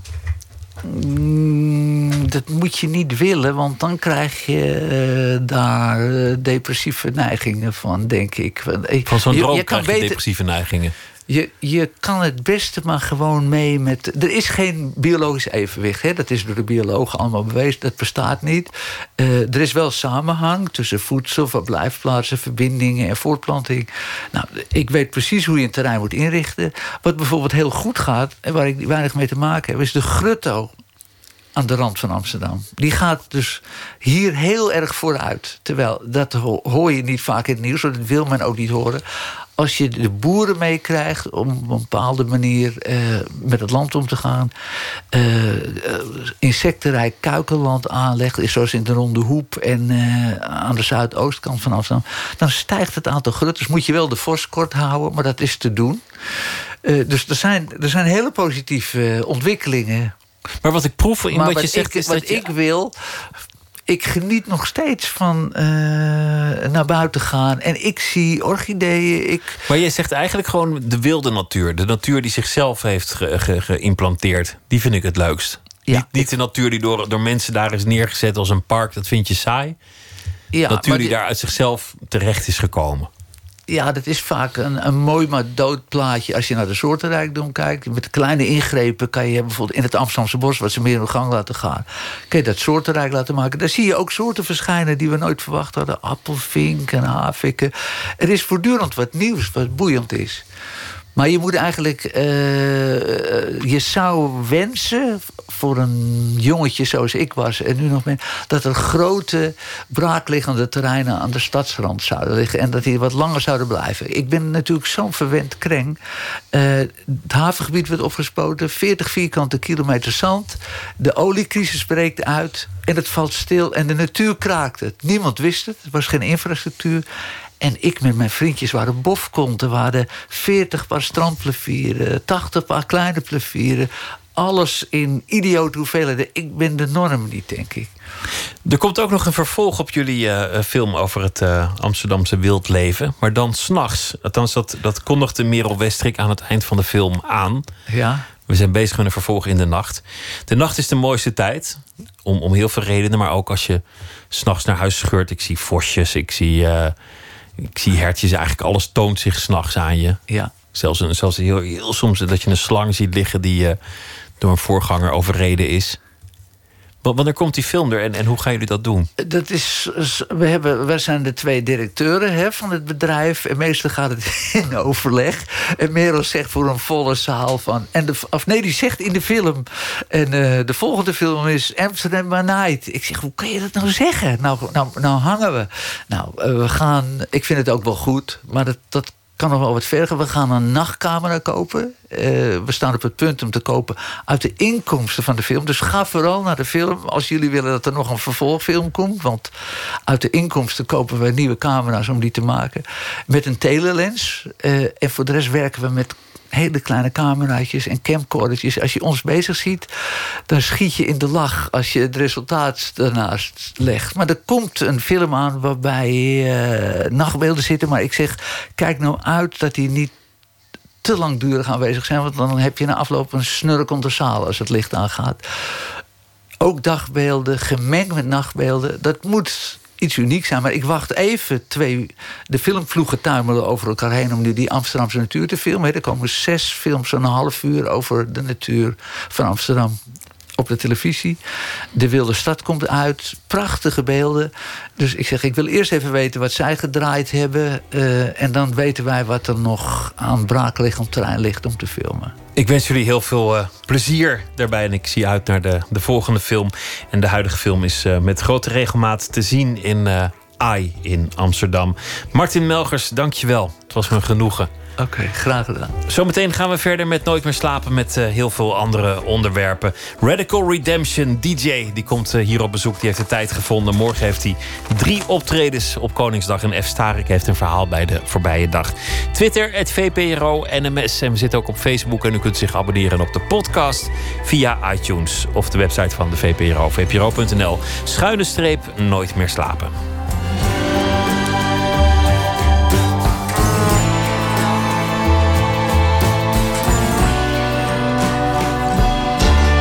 Radio 1, het nieuws van alle kanten.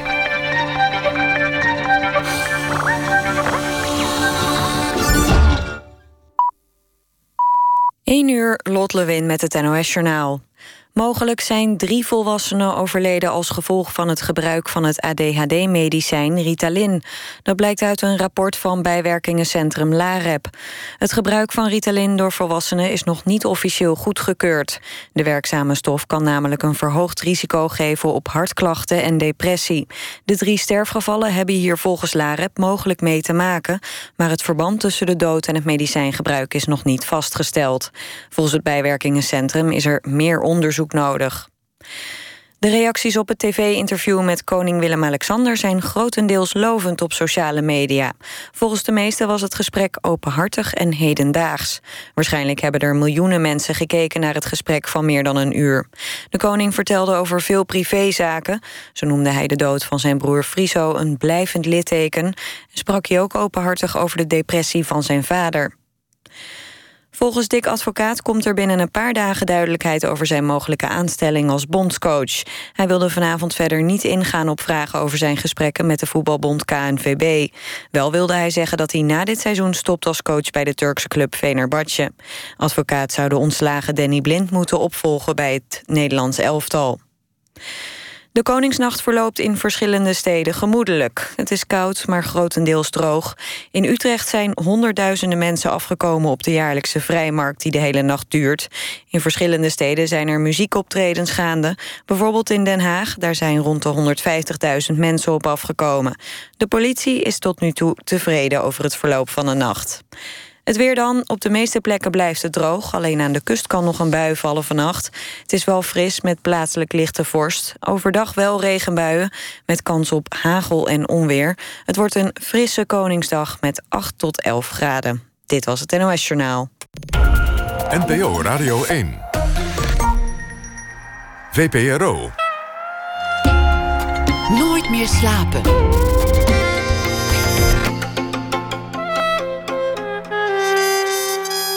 Met Pieter van der Wielen. DJ Radical Redemption komt zometeen op bezoek. Zijn uh, ware naam is Joey van Ingen. En hij is uh, wereldberoemd met zijn hardstyle muziek. En uh, zometeen zit hij hier. Ook aandacht voor de poëzie van Tjebbe Hettinga. Een Friese dichter die met zijn bezwerende voordrachten mensen in verwondering achterliet. Zijn verzamelde werken zijn uit in de bundel Vaderpaard. F. Starik is onze nachtpredikant. Hij zal zometeen een verhaal voordragen bij de voorbije dag. Maar we beginnen met het culturele nieuws. Na het spectaculaire succes van zijn film L heeft eh, regisseur Paul Verhoeven aangekondigd weer een Franse film te gaan maken. Het wordt een bewerking van het boek Immodest Acts van Judith Brown over het leven van de lesbische non Benedetta Carlini. Er is ook al een uh, werktitel. De film heet voorlopig Blessed Virgin. Zes uh, New Yorkse graffiti-artiesten overwegen juridische acties tegen McDonald's. omdat hun werk zonder toestemming voorkomt in een reclamefilm. voor de nieuwe New York Supreme Bagel. De fastfoodketen gebruikt de beelden van de graffiti in de New Yorkse wijn Bushwick. En de kunstenaars die zijn daar niet blij mee. En uh, er is uh, geen toestemming gevraagd, maar de kunstenaars vinden ook dat McDonald's mede verantwoordelijk is voor de slechte economische omstandigheden in de wijk. Cultuur uh, speelt ook in het dierenrijk. De Britse band Radiohead maakt zich sterk voor het milieu. Ze besloot in 2008 om vervuiling tegen te gaan... door niet meer met een vliegtuig op tournee te gaan. Voor hun uh, inspanningen zijn ze nu beloond door wetenschappers. In Venezuela is er een nieuwe mierensoort ontdekt. En die is, uh, heeft een naam gekregen van de band. En die heet dan nu officieel Mirex Radioheady. Het Rubenshuis in Antwerpen wil volgend jaar een grote tentoonstelling maken van de 17e-eeuwse kunstenares Michelina Woutier. Maar zes van haar schilderijen blijken onvindbaar. Het gaat om de reeks De Vijf Zintuigen uit 1650 en het stilleven Guirlande met Vlinder uit 1652. Het museum heeft een internationale oproep geplaatst. Aan de telefoon Katrijn van Bracht, curator van het Rubenshuis. Goedenacht. Goedenacht, hallo. Enig idee waar die schilderijen zouden kunnen zijn? Wel, nee, dat is daarom eigenlijk dat we de oproep lanceren. Um, ja, uh, beide reeksen zijn voor het laatste, de, de reeks van de vijf zintuigen is voor het laatst gesignaleerd in, uh, in 1975 in Parijs. En um, het stilleven is voor het laatst gesignaleerd in 1985 in Parijs. Dus dit is al een enige tijd geleden. En ja, je zou kunnen denken, ja, Parijs, misschien bevinden die schilderijen zich daar nog. Geen idee, dat zijn we momenteel volop aan het onderzoeken. we hebben zelf al veel, veel opzoekingswerk verricht, maar we zitten met onze handen in het haar. We zitten echt met, op een dood spoor. Dus momenteel doen wij een, een grote internationale oproep ja, om te onderzoeken waar die schilderijen zich momenteel bevinden. Toen ze gesignaleerd werden in Parijs in, in 75 en respectievelijk 85, in wiens bezit waren ze toen? Was dat in een museum of, of in een kunsthandel?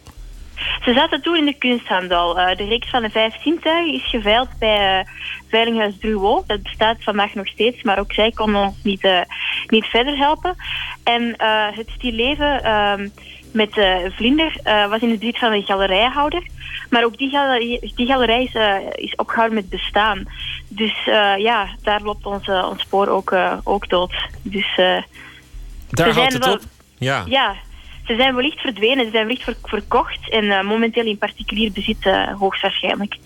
Maar dan is het wel aannemelijk dat degene die ze in bezit heeft, weet waar het om gaat en een kunstliefhebber is. En, en dus ook wel mogelijk in contact komt met jullie oproep. Ik bedoel, het is niet dat ze kwijt zijn in de zin dat iemand helemaal niet weet dat hij ze heeft.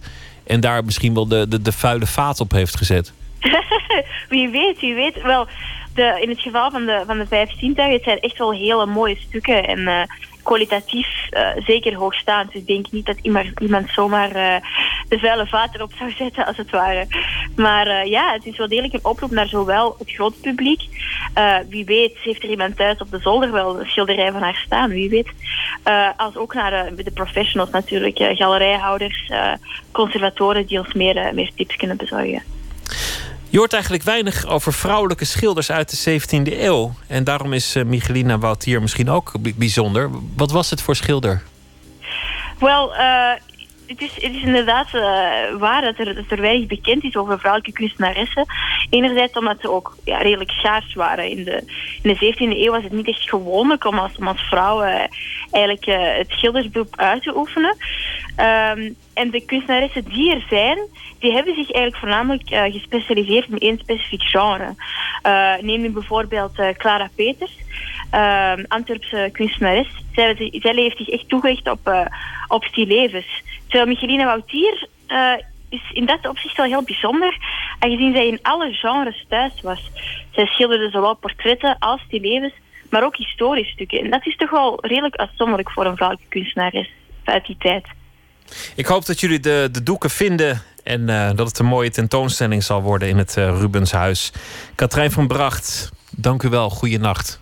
Dank je wel. Ook voor u. Dag.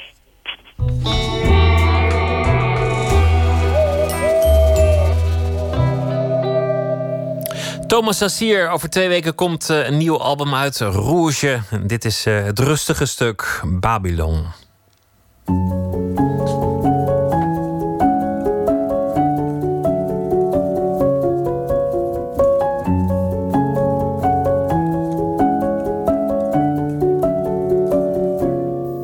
See the marbles in the garden have a sadness in their eyes, all the birds return to silence in a lonesome paradise. Cause I got madness in my arms, but you're my lucky charm. And all the birds return to silence. Get some sleep and I'll be fine.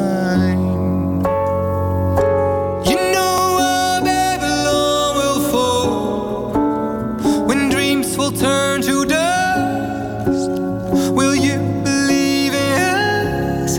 Oh, you know our Babylon will fall when dust turns into time. Our water turns to wine.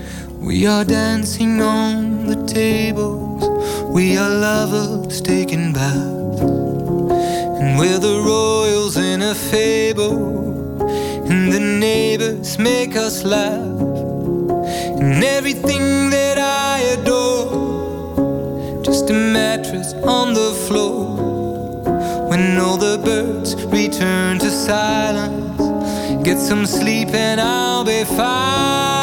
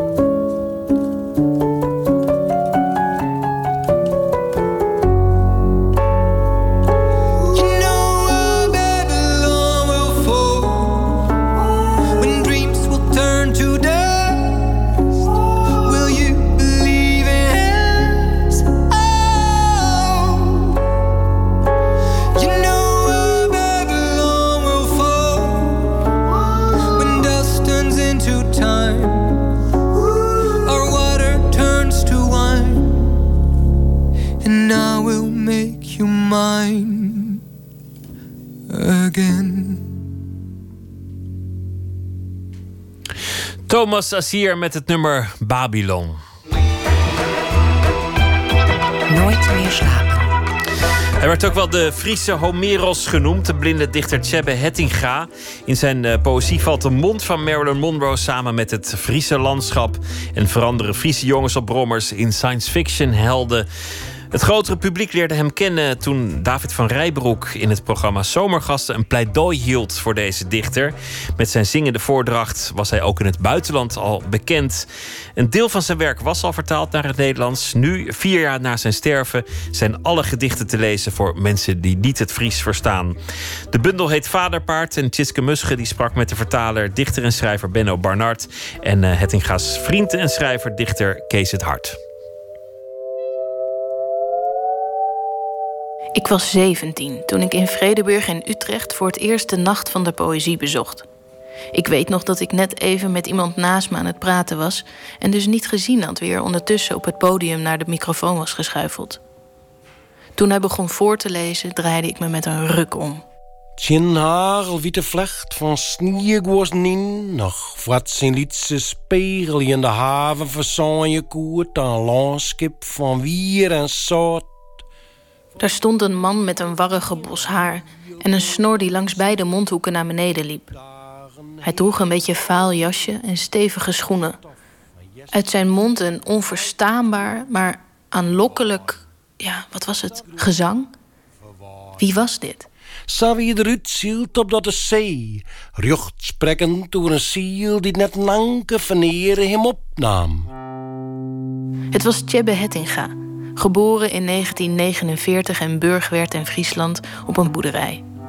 Op weg naar een schaatstraining ontdekt hij dat hij niet goed ziet. Later blijkt dat hij langzaamaan blind wordt.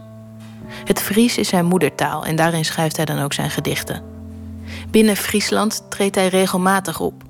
Het is tijdens een van die optredens dat schrijver en dichter Kees het Hart hem voor het eerst doet voorlezen. Dat uh, was in een heel klein plaatsje, een heel klein dichtersfestival, waar ik ook optrad. Nou, wanneer moet dat geweest zijn? 92.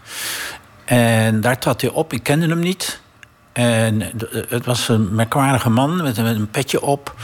En die werd naar het podium begeleid. En hij had een boek bij zich. En hij, hij, deed toch min of meer net alsof hij daaruit voor ging lezen. En, en, en het was winderig en koud. En, en voor een klein publiek. En hij las echt wonderschoon voor. En ik was er wel erg van onder de indruk. Niet veel later, in 1993, is Nederland gastland op de Frankfurter Boegmessen. Dat is een grote boekenbeurs waar belangrijke schrijvers en dichters uit de hele wereld samenkomen. Op advies van Kees het Hart is ook Tjebbe Hettinga uitgenodigd. Daar hoort dichter en vertaler Benno Barnard hem voor het eerst. Ik was op de Frankfurter Boegmes in de jaren 90... waar Tjebbe geheel alleen de provincie Friesland vertegenwoordigde. En daar las hij op zijn inmiddels beroemd geworden wijze voor. En iedereen was daar diep van onder de indruk. eh, van deze vreemde, anachronistische, homerische, uh, premoderne voordracht. En bovendien bleef, bleek het een uh, buitengewoon genoeglijke drinkenbroer. Dus wij raakten aan de praat. Ik zei, Jebbe, dat werkt voor jou. Ik heb daar weliswaar geen kneet van verstaan.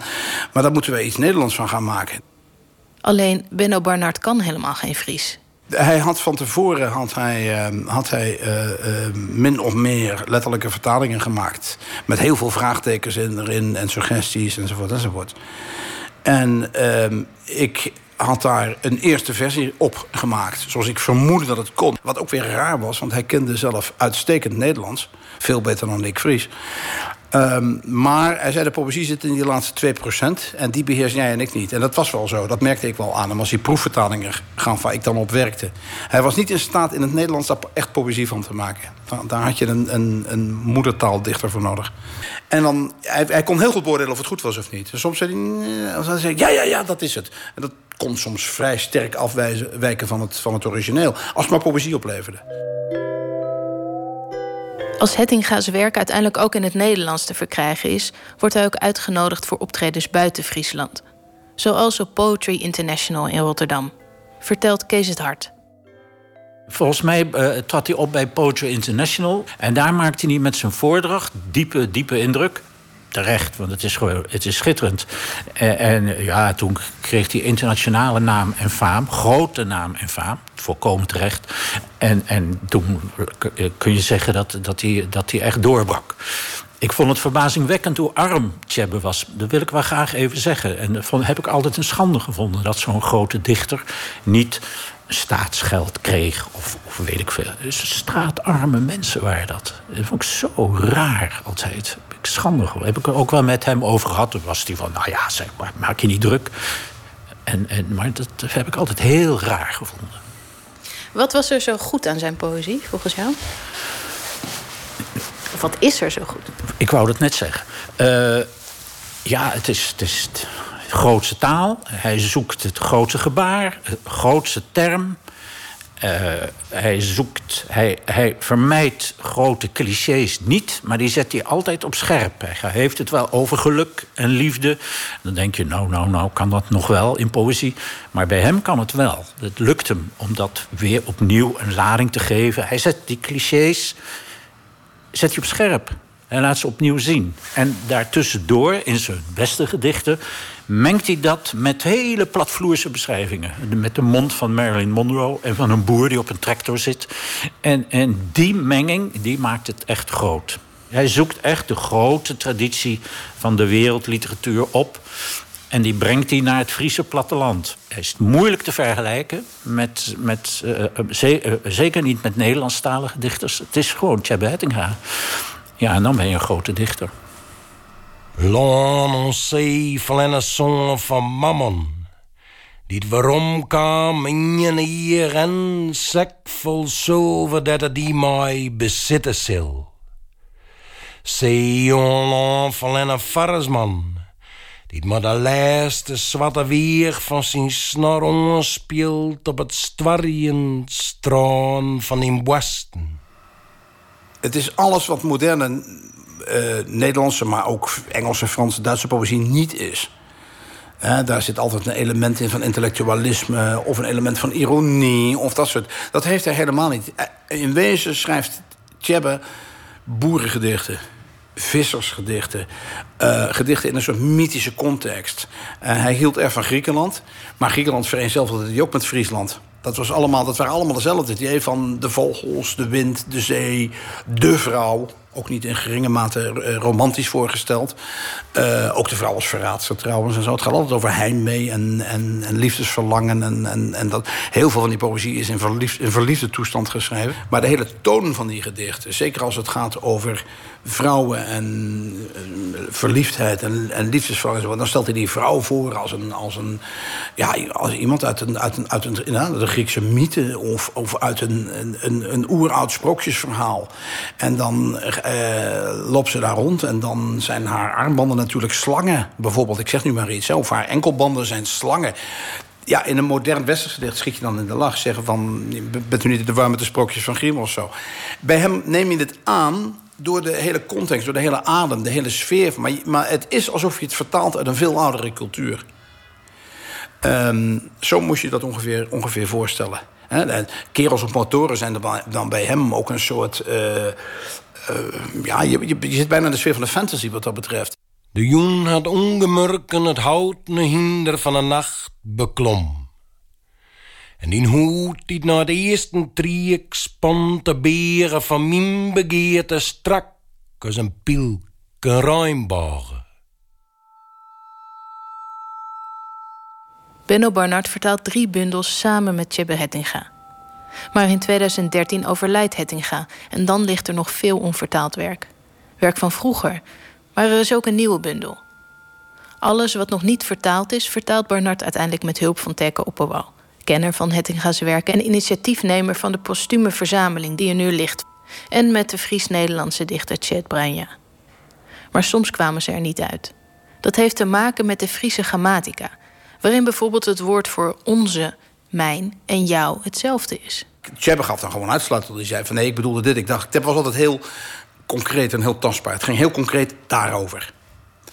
Uh, ik geloof zelfs dat hij zich niet goed kon voorstellen dat iemand het anders kon interpreteren. Maar niettemin is dat zo als je, dat, als je alleen maar die tekst hebt en geen Tjebbe om het uit te leggen. Het maakt voor de lezer niet uit. Dankzij het werk van Barnard, Bruinja en Opperwal is de volledige poëzie van Hettinga nu op zijn minst toegankelijker voor de mensen die de Friese taal niet machtig zijn. En dat is prachtig. En wie zich, net als ik toen ik 17 was, wil laten overrompelen door de mysterieuze, bezwerende voordrachten van Hettinga zelf, kan online terecht. Vannacht zal het voor eeuwig nacht wezen, no de in de broze spiegels van het ondenken het jacht ontvalt. En eren brekken in een holle, in een windstille pleets, dat een blinde planeet al een ziel in omslingert, die de dwarn dicht klap vindt, feestjes mijn een reportage van Tjitske Musche over de bundel Vaderpaard... met de verzamelde poëzie van Tjebbe Hettinga... vertaling van Berno Barnard met hulp van Tjeet Bruinja en Teken Opperwal. Voordrachten van Tjebbe Hettinga zijn te vinden via de website luisterrijk.nl. We gaan luisteren naar uh, zanger Okkepunt en de band van Joris Zwart. En dit nummer heet When You Speak.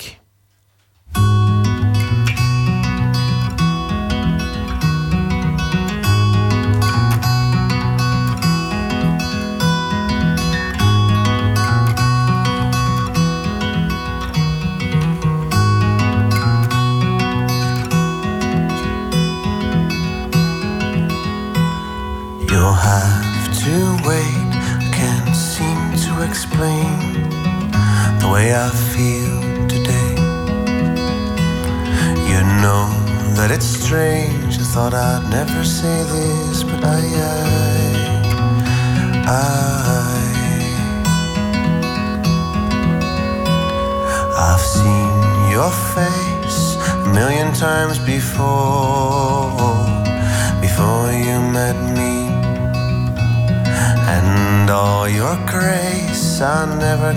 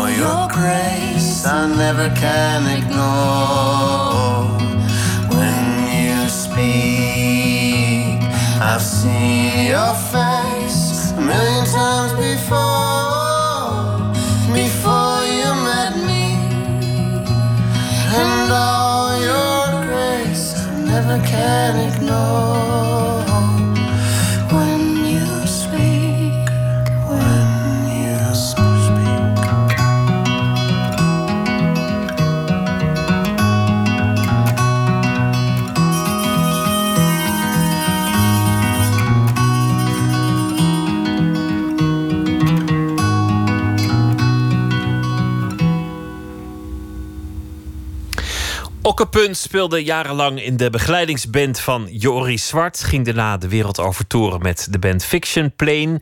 Waar onder meer de zoon van eh, Sting in speelt. Terug in Nederland werkt hij aan zijn eh, eigen carrière. En dit keer zingt eh, Joris Zwart ook weer mee. En het nummer heet eh, When You Speak. Open kaart. De rubriek heet Open Kaarten. De gast die trekt kaart uit een bak met 150 vragen over werk en leven. De gast Joey van Inge, hij is DJ. Zijn artiestennaam is Radical Redemption. En hij verovert op dit moment de internationale dancewereld. Begon op zijn tienen met drummen, maar werd er gauw eh, DJ. De muziek zat in de familie. Zijn eh, moeder was zangeres Marga Bult. Bekend van de, de groep Babe, voor wie het eh, nog heeft meegemaakt in de jonge jaren. En hij is eh, een hardcore DJ die over de hele wereld momenteel eh, succes oogst. Joey, hartelijk welkom. Dankjewel. Ik moet even eh hardstyle doe ik. Want Het, verschil is vooral sound en snelheid. Hardstyle ligt iets, iets trager. Tussen Iets- 150 en 155 beats per minuut. En de hardcore ligt iets eh, hoger, tot 200 bijna. Hardcore is, is wat je in je boombox in je veel te kleine auto hebt als je hard door de straten eh race. En dan, Nou, dat kan hardstyle boem, ook zijn, hoor. Oh, dat kan ook? Ja. Oké. Nou, dacht ik dat ik op de hoogte was. Dat valt dan toch weer een beetje tegen. Ja, maar het is, eh, het is eigenlijk een verschil wat bij zeg maar, de mensen die echt naar die feesten gaan echt heel herkenbaar is. Maar voor bijvoorbeeld toen mijn vader en moeder als allereerst die muziek le- le- leerden kennen, was het wel.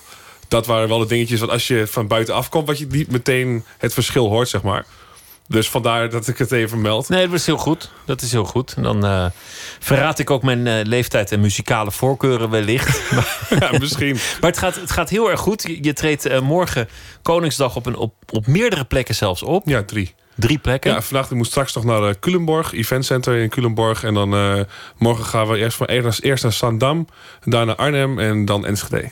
En je treedt ook op eh, internationaal. Het is, het is een, een, echt een leven van een top-DJ inmiddels. Dus, eh, Ja, het is, um, uh, het is booming gegaan eigenlijk. Niet wat ik verwacht had. Ik was begonnen eigenlijk puur voor de hobby. En dat is, het is uit, uit de hand gelopen hobby geworden eigenlijk. Waar ik heel blij mee ben natuurlijk. Maar ja, afgelopen december Japan geweest, Taiwan, Los Angeles gedraaid, uitverkochte show. Uh, Australië geweest, afgelopen uh, maart was dat. Uh, we proberen veel in het buitenland te doen, nadat eigenlijk met, richting oud en nieuw, net daarvoor. Totdat het, het festivalseizoen eigenlijk weer losbarst. Wat toch wel het epicentrum van de dance-industrie is, dan toch wel ook wel Nederland.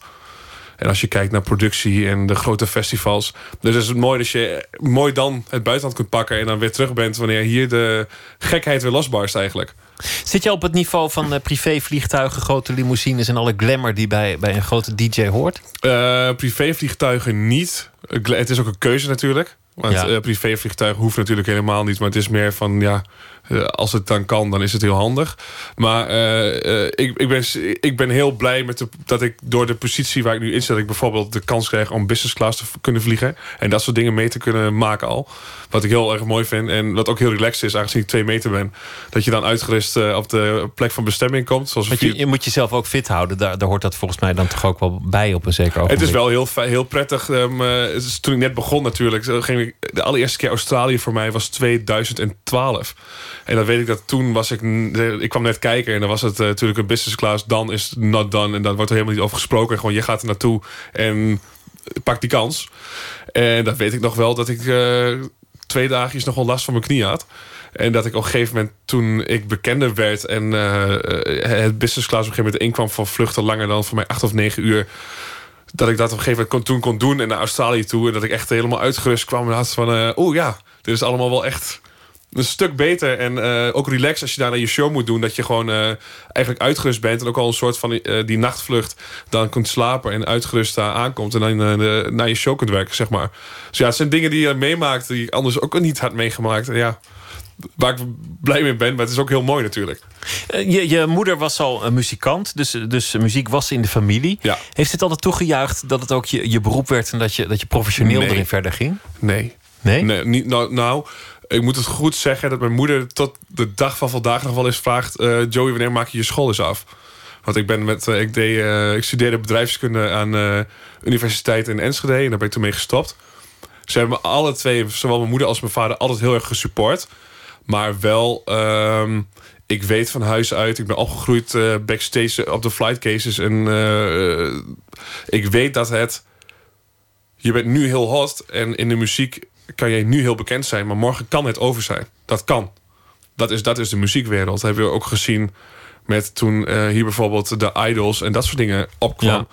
Dat je ziet dat mensen het ene moment dan heel hot zijn en op een gegeven moment is het klaar. Dus waar ik me vervolgens toen heel erg op gericht heb, is dat ik binnen mijn scene wil ik, wil, wou ik sowieso iets doen wat op zichzelf staat. Wat niet één stijl is, maar dat mensen zeggen van ja, ik luister, wat luister jij voor muziek? Ik luister Radical Redemption. Niet ik luister hardstyle of ik luister EDM of ik luister jazz, maakt niet uit. Nee, ik luister Radical Redemption. En op die manier ook proberen een, zeg maar, een soort van omhoog te komen en op een gegeven moment die plek proberen vast te zetten. Dat je ja, die fundering zeg maar heel eh, stevig maakt. En voor mij was dat moment dat die fundering echt stond. Was mijn allereerste uitverkochte show in de Heineken Musical in 2015. Dat was, eh, dat was het meest ongelofelijke moment, zeg maar. En daar waren mijn ouders ook eh, natuurlijk al. De hele familie was daarbij. En toen stond je moeder er ook wel bij en dacht van... goh, ja, misschien is dit ook wel echt iets. Ja, nee, dat, oh, ja. dat had ze daarvoor, daarvoor al wel. Maar ik ben wel altijd gewaarschuwd voor... ehm, niet, niet wedden op, eh, op één paard, zeg maar. Eh, probeer je kansen wel te spreiden. En als het kan, probeer inderdaad ook de, de, de school af te maken. Nou, dat, ik, ik zat toen fulltime in de studio... en dan zal ik mijn afstudeerscriptie moeten doen. En dan... Je gaat op een gegeven moment een keus maken. En al die kansen missen, dat, dat zou je zelf ook nooit vergeven. Ja, ik ben, eh, ik ben toen ook bij mijn eh, studiebegeleider geweest. En die eh, zei, pak die kans. En als die trein nu voorbij komt, spring erop. En je hebt anders nog tien jaar de tijd om je, om je studie af te maken. Nou, er zit nu nog vier van over. Maar volgens mij zit het wel goed. Wat is het mooiste moment als je draait? Als je, als je zo'n optreden hebt? Wat, wat is het moment waar je, waar je het meest van nageniet of het meest naar uitkijkt? Ehm, ik vind een van de mooiste momenten vind ik altijd de spanning als je net een nieuw nummer geproduceerd hebt. En ik heb het vanavond is dit moment, want ik heb net een nieuwe track nog voor deze uitzending klaargemaakt. En de reacties van het publiek afwachten. Zeg maar, valt hij goed, valt hij niet goed. Plus, ehm, wij hebben een scene en dat is heel moeilijk uit te leggen voor mensen die niet op een feest geweest zijn. Maar wij hebben een scene die zo dedicated is. Ik denk dat ik mensen, nu 450 mensen heb met een tatoeage van mijn logo op hun lichaam ergens. Als ik die show doe, in zoals de HMH show, dat was is van 11 tot 7. En dan staat van 11 tot 7 staat die Heineken Musical ram en ram vol. Mensen gaan pas weg wanneer de, de show afgelopen is. En mensen hebben vlaggen en merchandise en petjes. En de waardering die, die ik krijg van mijn publiek, dat is. Ja, dat is zoiets onbeschrijfelijks. Want dat kun je helemaal niet uitleggen. Dat moet je echt ervaren. En dat is bijvoorbeeld... Mijn vader en moeder hadden hetzelfde. En op een gegeven moment toen die de allereerste keer mee- meegingen... Die hebben toen gezien wat dat is. Zeg maar. Het is de hele beleving. Onze muziek is beleving. Er zit natuurlijk heel veel laag in. Het is een up-tempo muziek.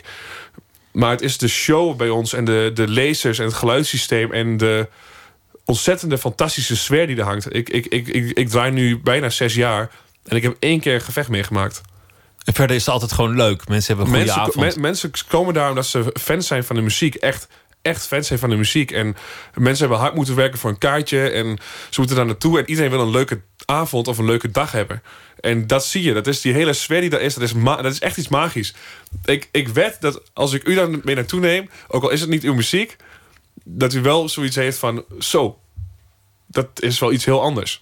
Oh, dat dat weet ik zeker. Nou, ik ga Bij keer, deze een ga- uitnodiging. Ja, ik, ik, eh, ik aanvaard je uitnodiging met, eh, met grote vreugde. Ik zal, eh, ik zal een keer naar, je- naar je, je show toekomen. Zullen we beginnen met die kaarten? Ja, tuurlijk. Trek een kaart als je wil. Gaan we zelf? Ja, lees maar voor. Wat was een moment van triomf? Nou, de Heineken Musical Ja. noemde je al. Ja. Zijn er meer? Ja, dat klinkt misschien heel, heel stom eigenlijk. Maar de, ehm, wij hadden de eerste Heineken Musical gedaan in 2015. Nou, die was een week van tevoren was die uitverkocht. We hebben alles op alles gezet wat een show van te maken... wat onvergetelijk was. En toen... In de zomer draai ik, eh, kreeg ik zomertour... en dan draaide ik ehm, eh, Club NL in Mallorca. Draaide ik. En dat was dus afgelopen zomer, 2016. En toen ging de kaartverkoop van de nieuwe show... dus uh, in afgelopen november...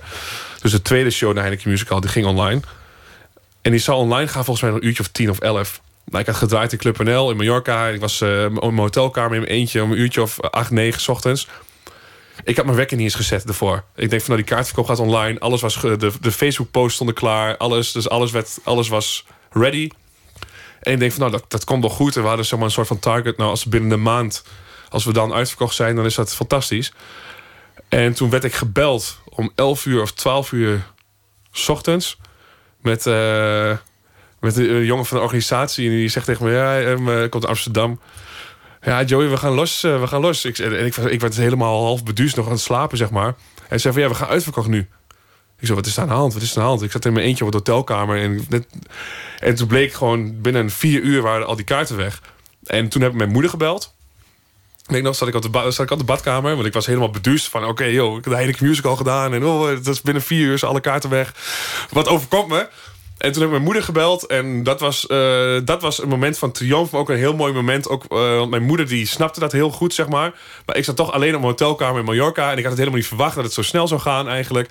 En toen kwam er best wel een heel mooi moment. Ik heb daarna ook nog mijn zus aan de, aan de lijn gehad. En dat was echt een...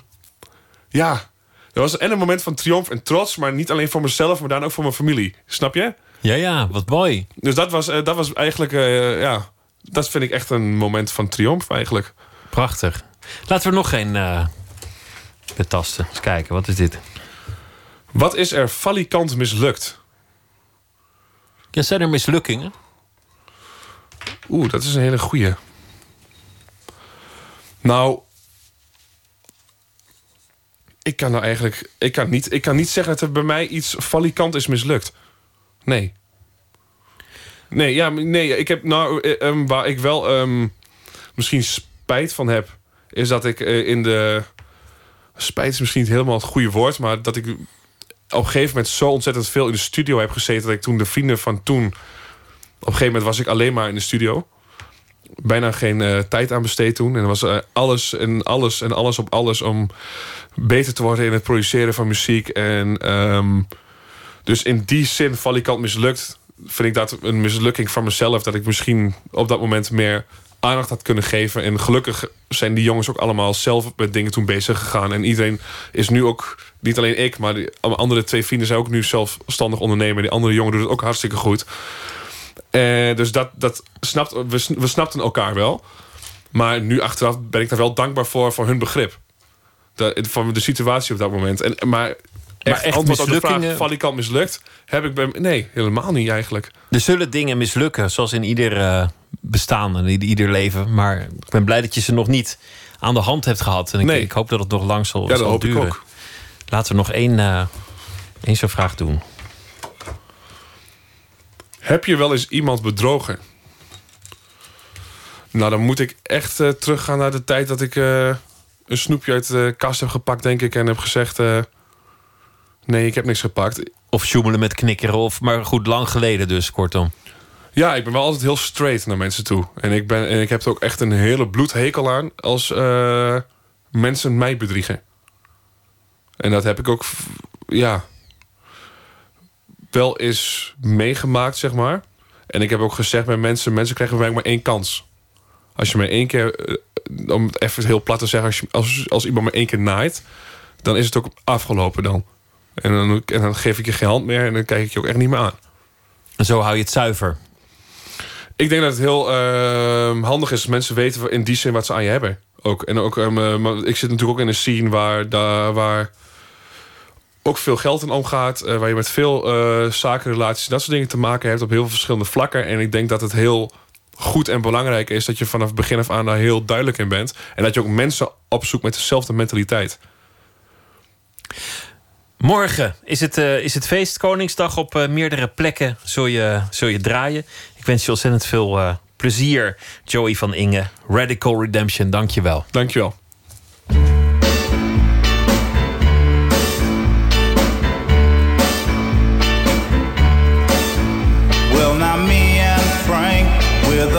best of friends, and our friendship will never end.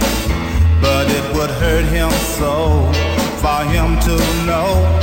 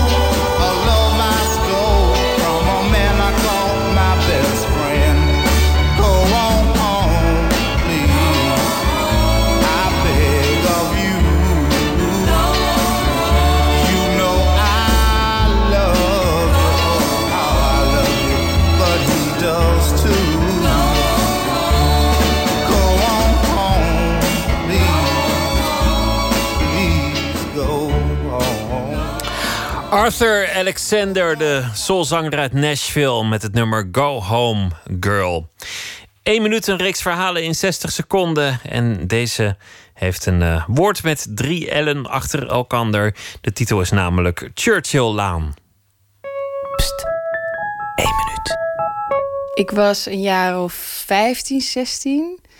En als ik dan uit was gegaan, dan fietste ik altijd door een hele stille stad naar huis.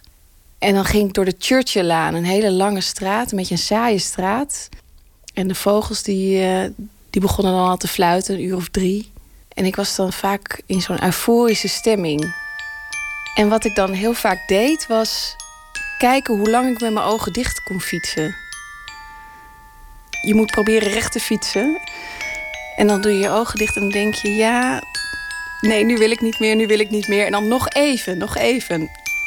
Dat is natuurlijk te verwachten dat het op een gegeven moment misgaat. Dus daarom was het eigenlijk ook gewoon zo grappig dat ik opeens tegen die boom lag.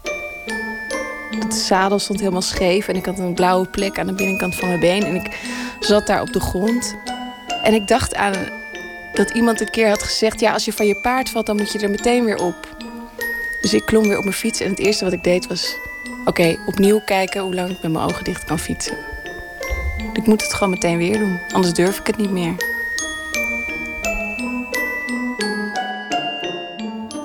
Eén minuut gemaakt door Bente Hamel.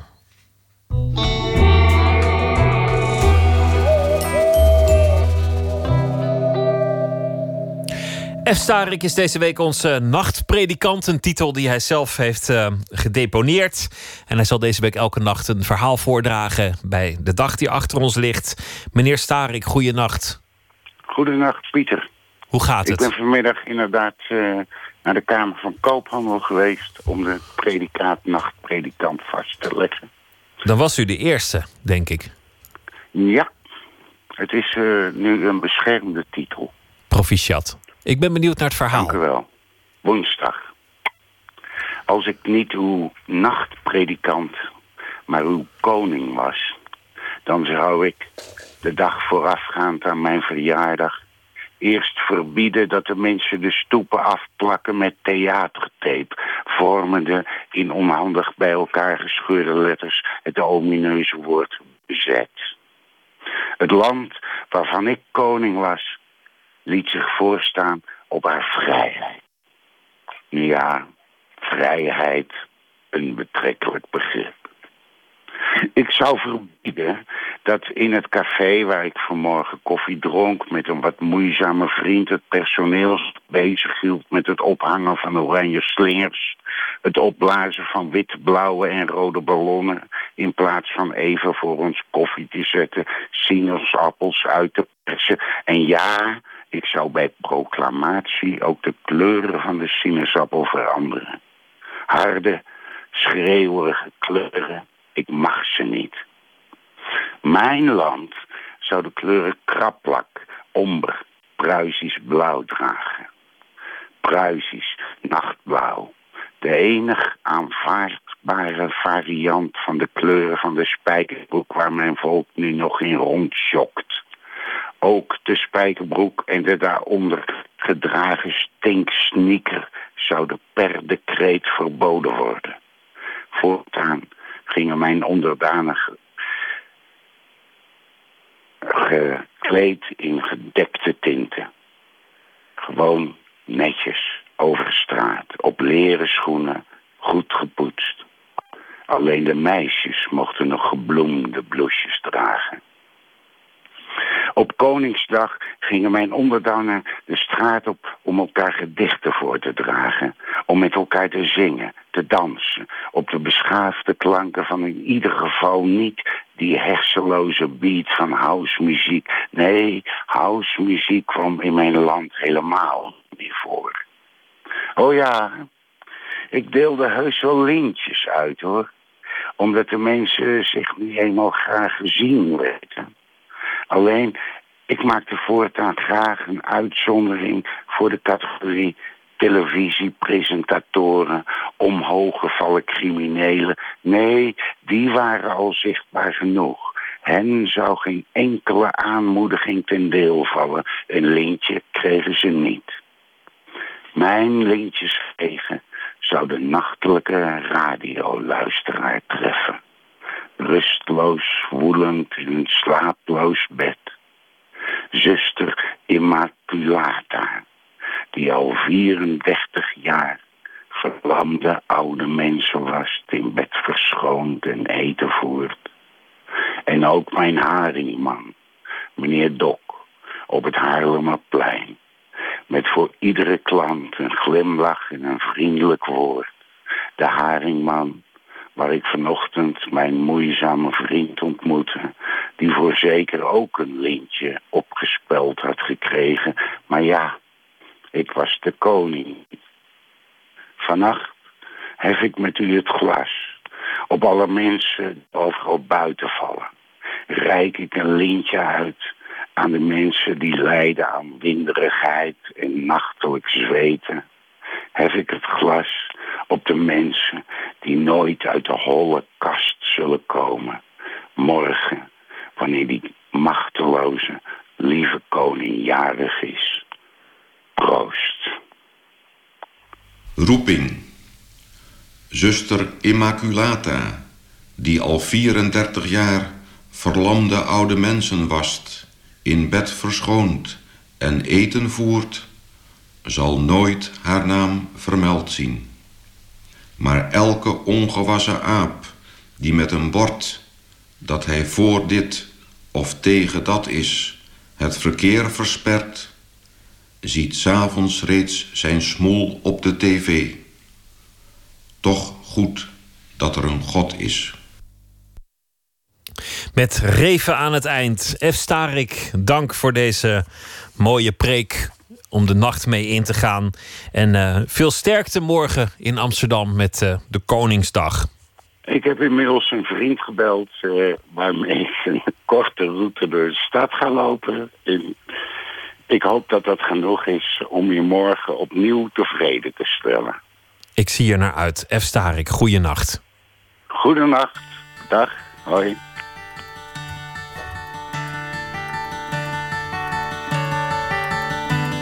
You fill up my senses like a night in a forest, like the mountains in springtime, like a walk in the rain, like a storm in the desert, like a sleepy blue ocean. You fill up my senses. Come fill me again. Come, let me love you. Let me give my life to you. Let me drown in your laughter. Let me die in your arms.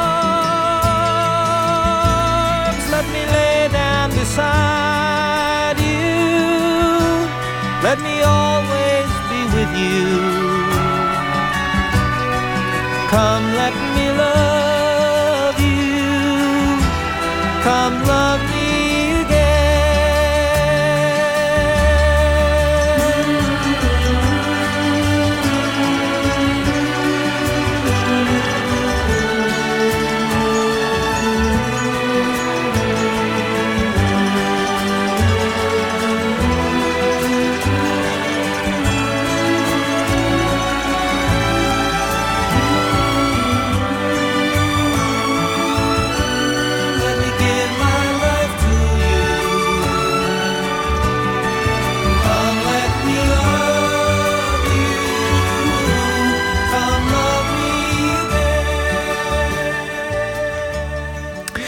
John Denver met het eh, nummer Annie's Song.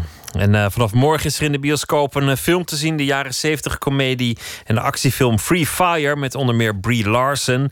En dit liedje speelt een grote rol in die film Annie's Song van John Denver uit eh, 1974.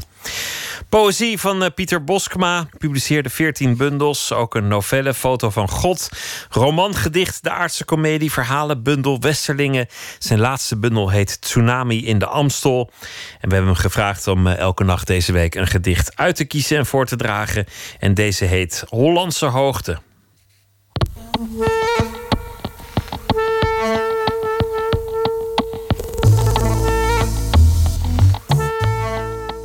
Zien in dit gedicht dat zodra de dichter probeert zijn geliefde te beschrijven, hij merkt dat de woorden zich zodanig aan hem opdringen dat het te veel wordt. Alle woorden willen aanhaken, geen één woord wil ongeschreven blijven. En hij bedenkt dan dat hij die geliefde misschien maar beter kan proberen te tekenen. Dat lijkt te lukken. Het wordt, zoals het in het gedicht staat, een schitterend portret, waarlijk een gedicht. Maar denkend aan de jonge dichters en hun onstuimig enthousiasme, komt hij daar toch weer op terug. Alleen de poëzie kan de geliefde tot gedicht verheffen. Maar dan, aan het eind, neemt het gedicht weer een wending. De dichter realiseert zich dat wat voor die jonge dichters geldt, voor hem niet meer opgaat. Hij is al oud en eenzaam. En oog in oog met de schoonheid van de geliefde staat hij met de mond vol tanden en kan alleen nog maar zwijgen.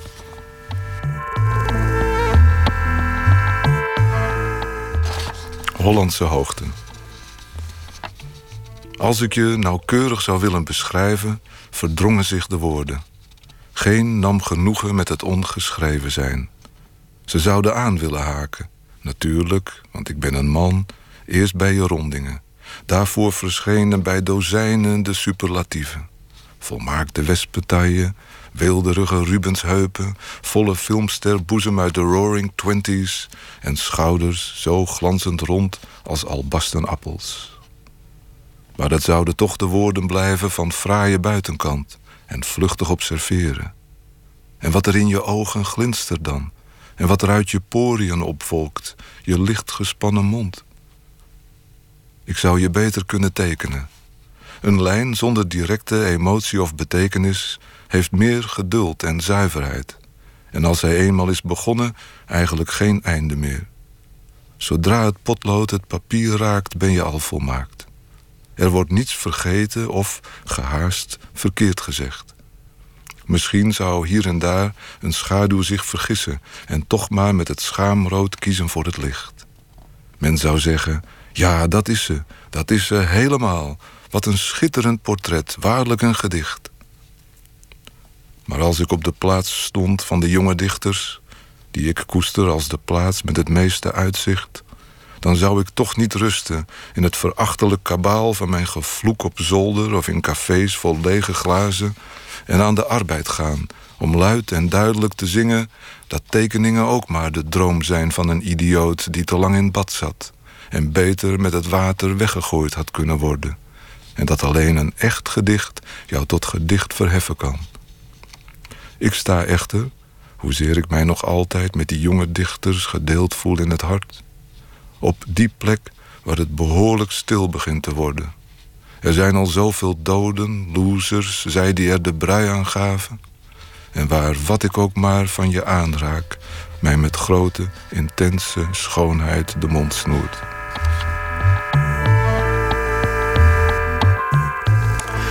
Hollandse hoogte van uh, Pieter Boskma was dat. Luisteren naar uh, BNQT met het nummer Unlikely Force.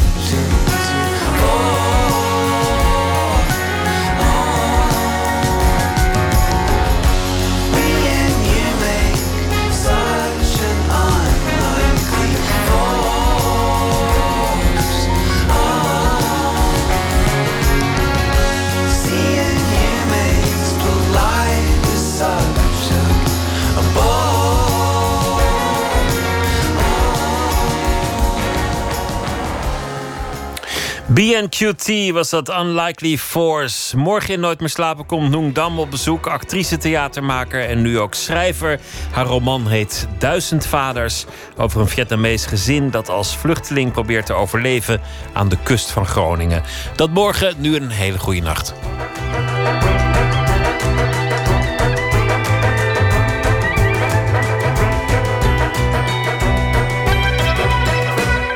Op Radio 1. Het nieuws van alle kanten.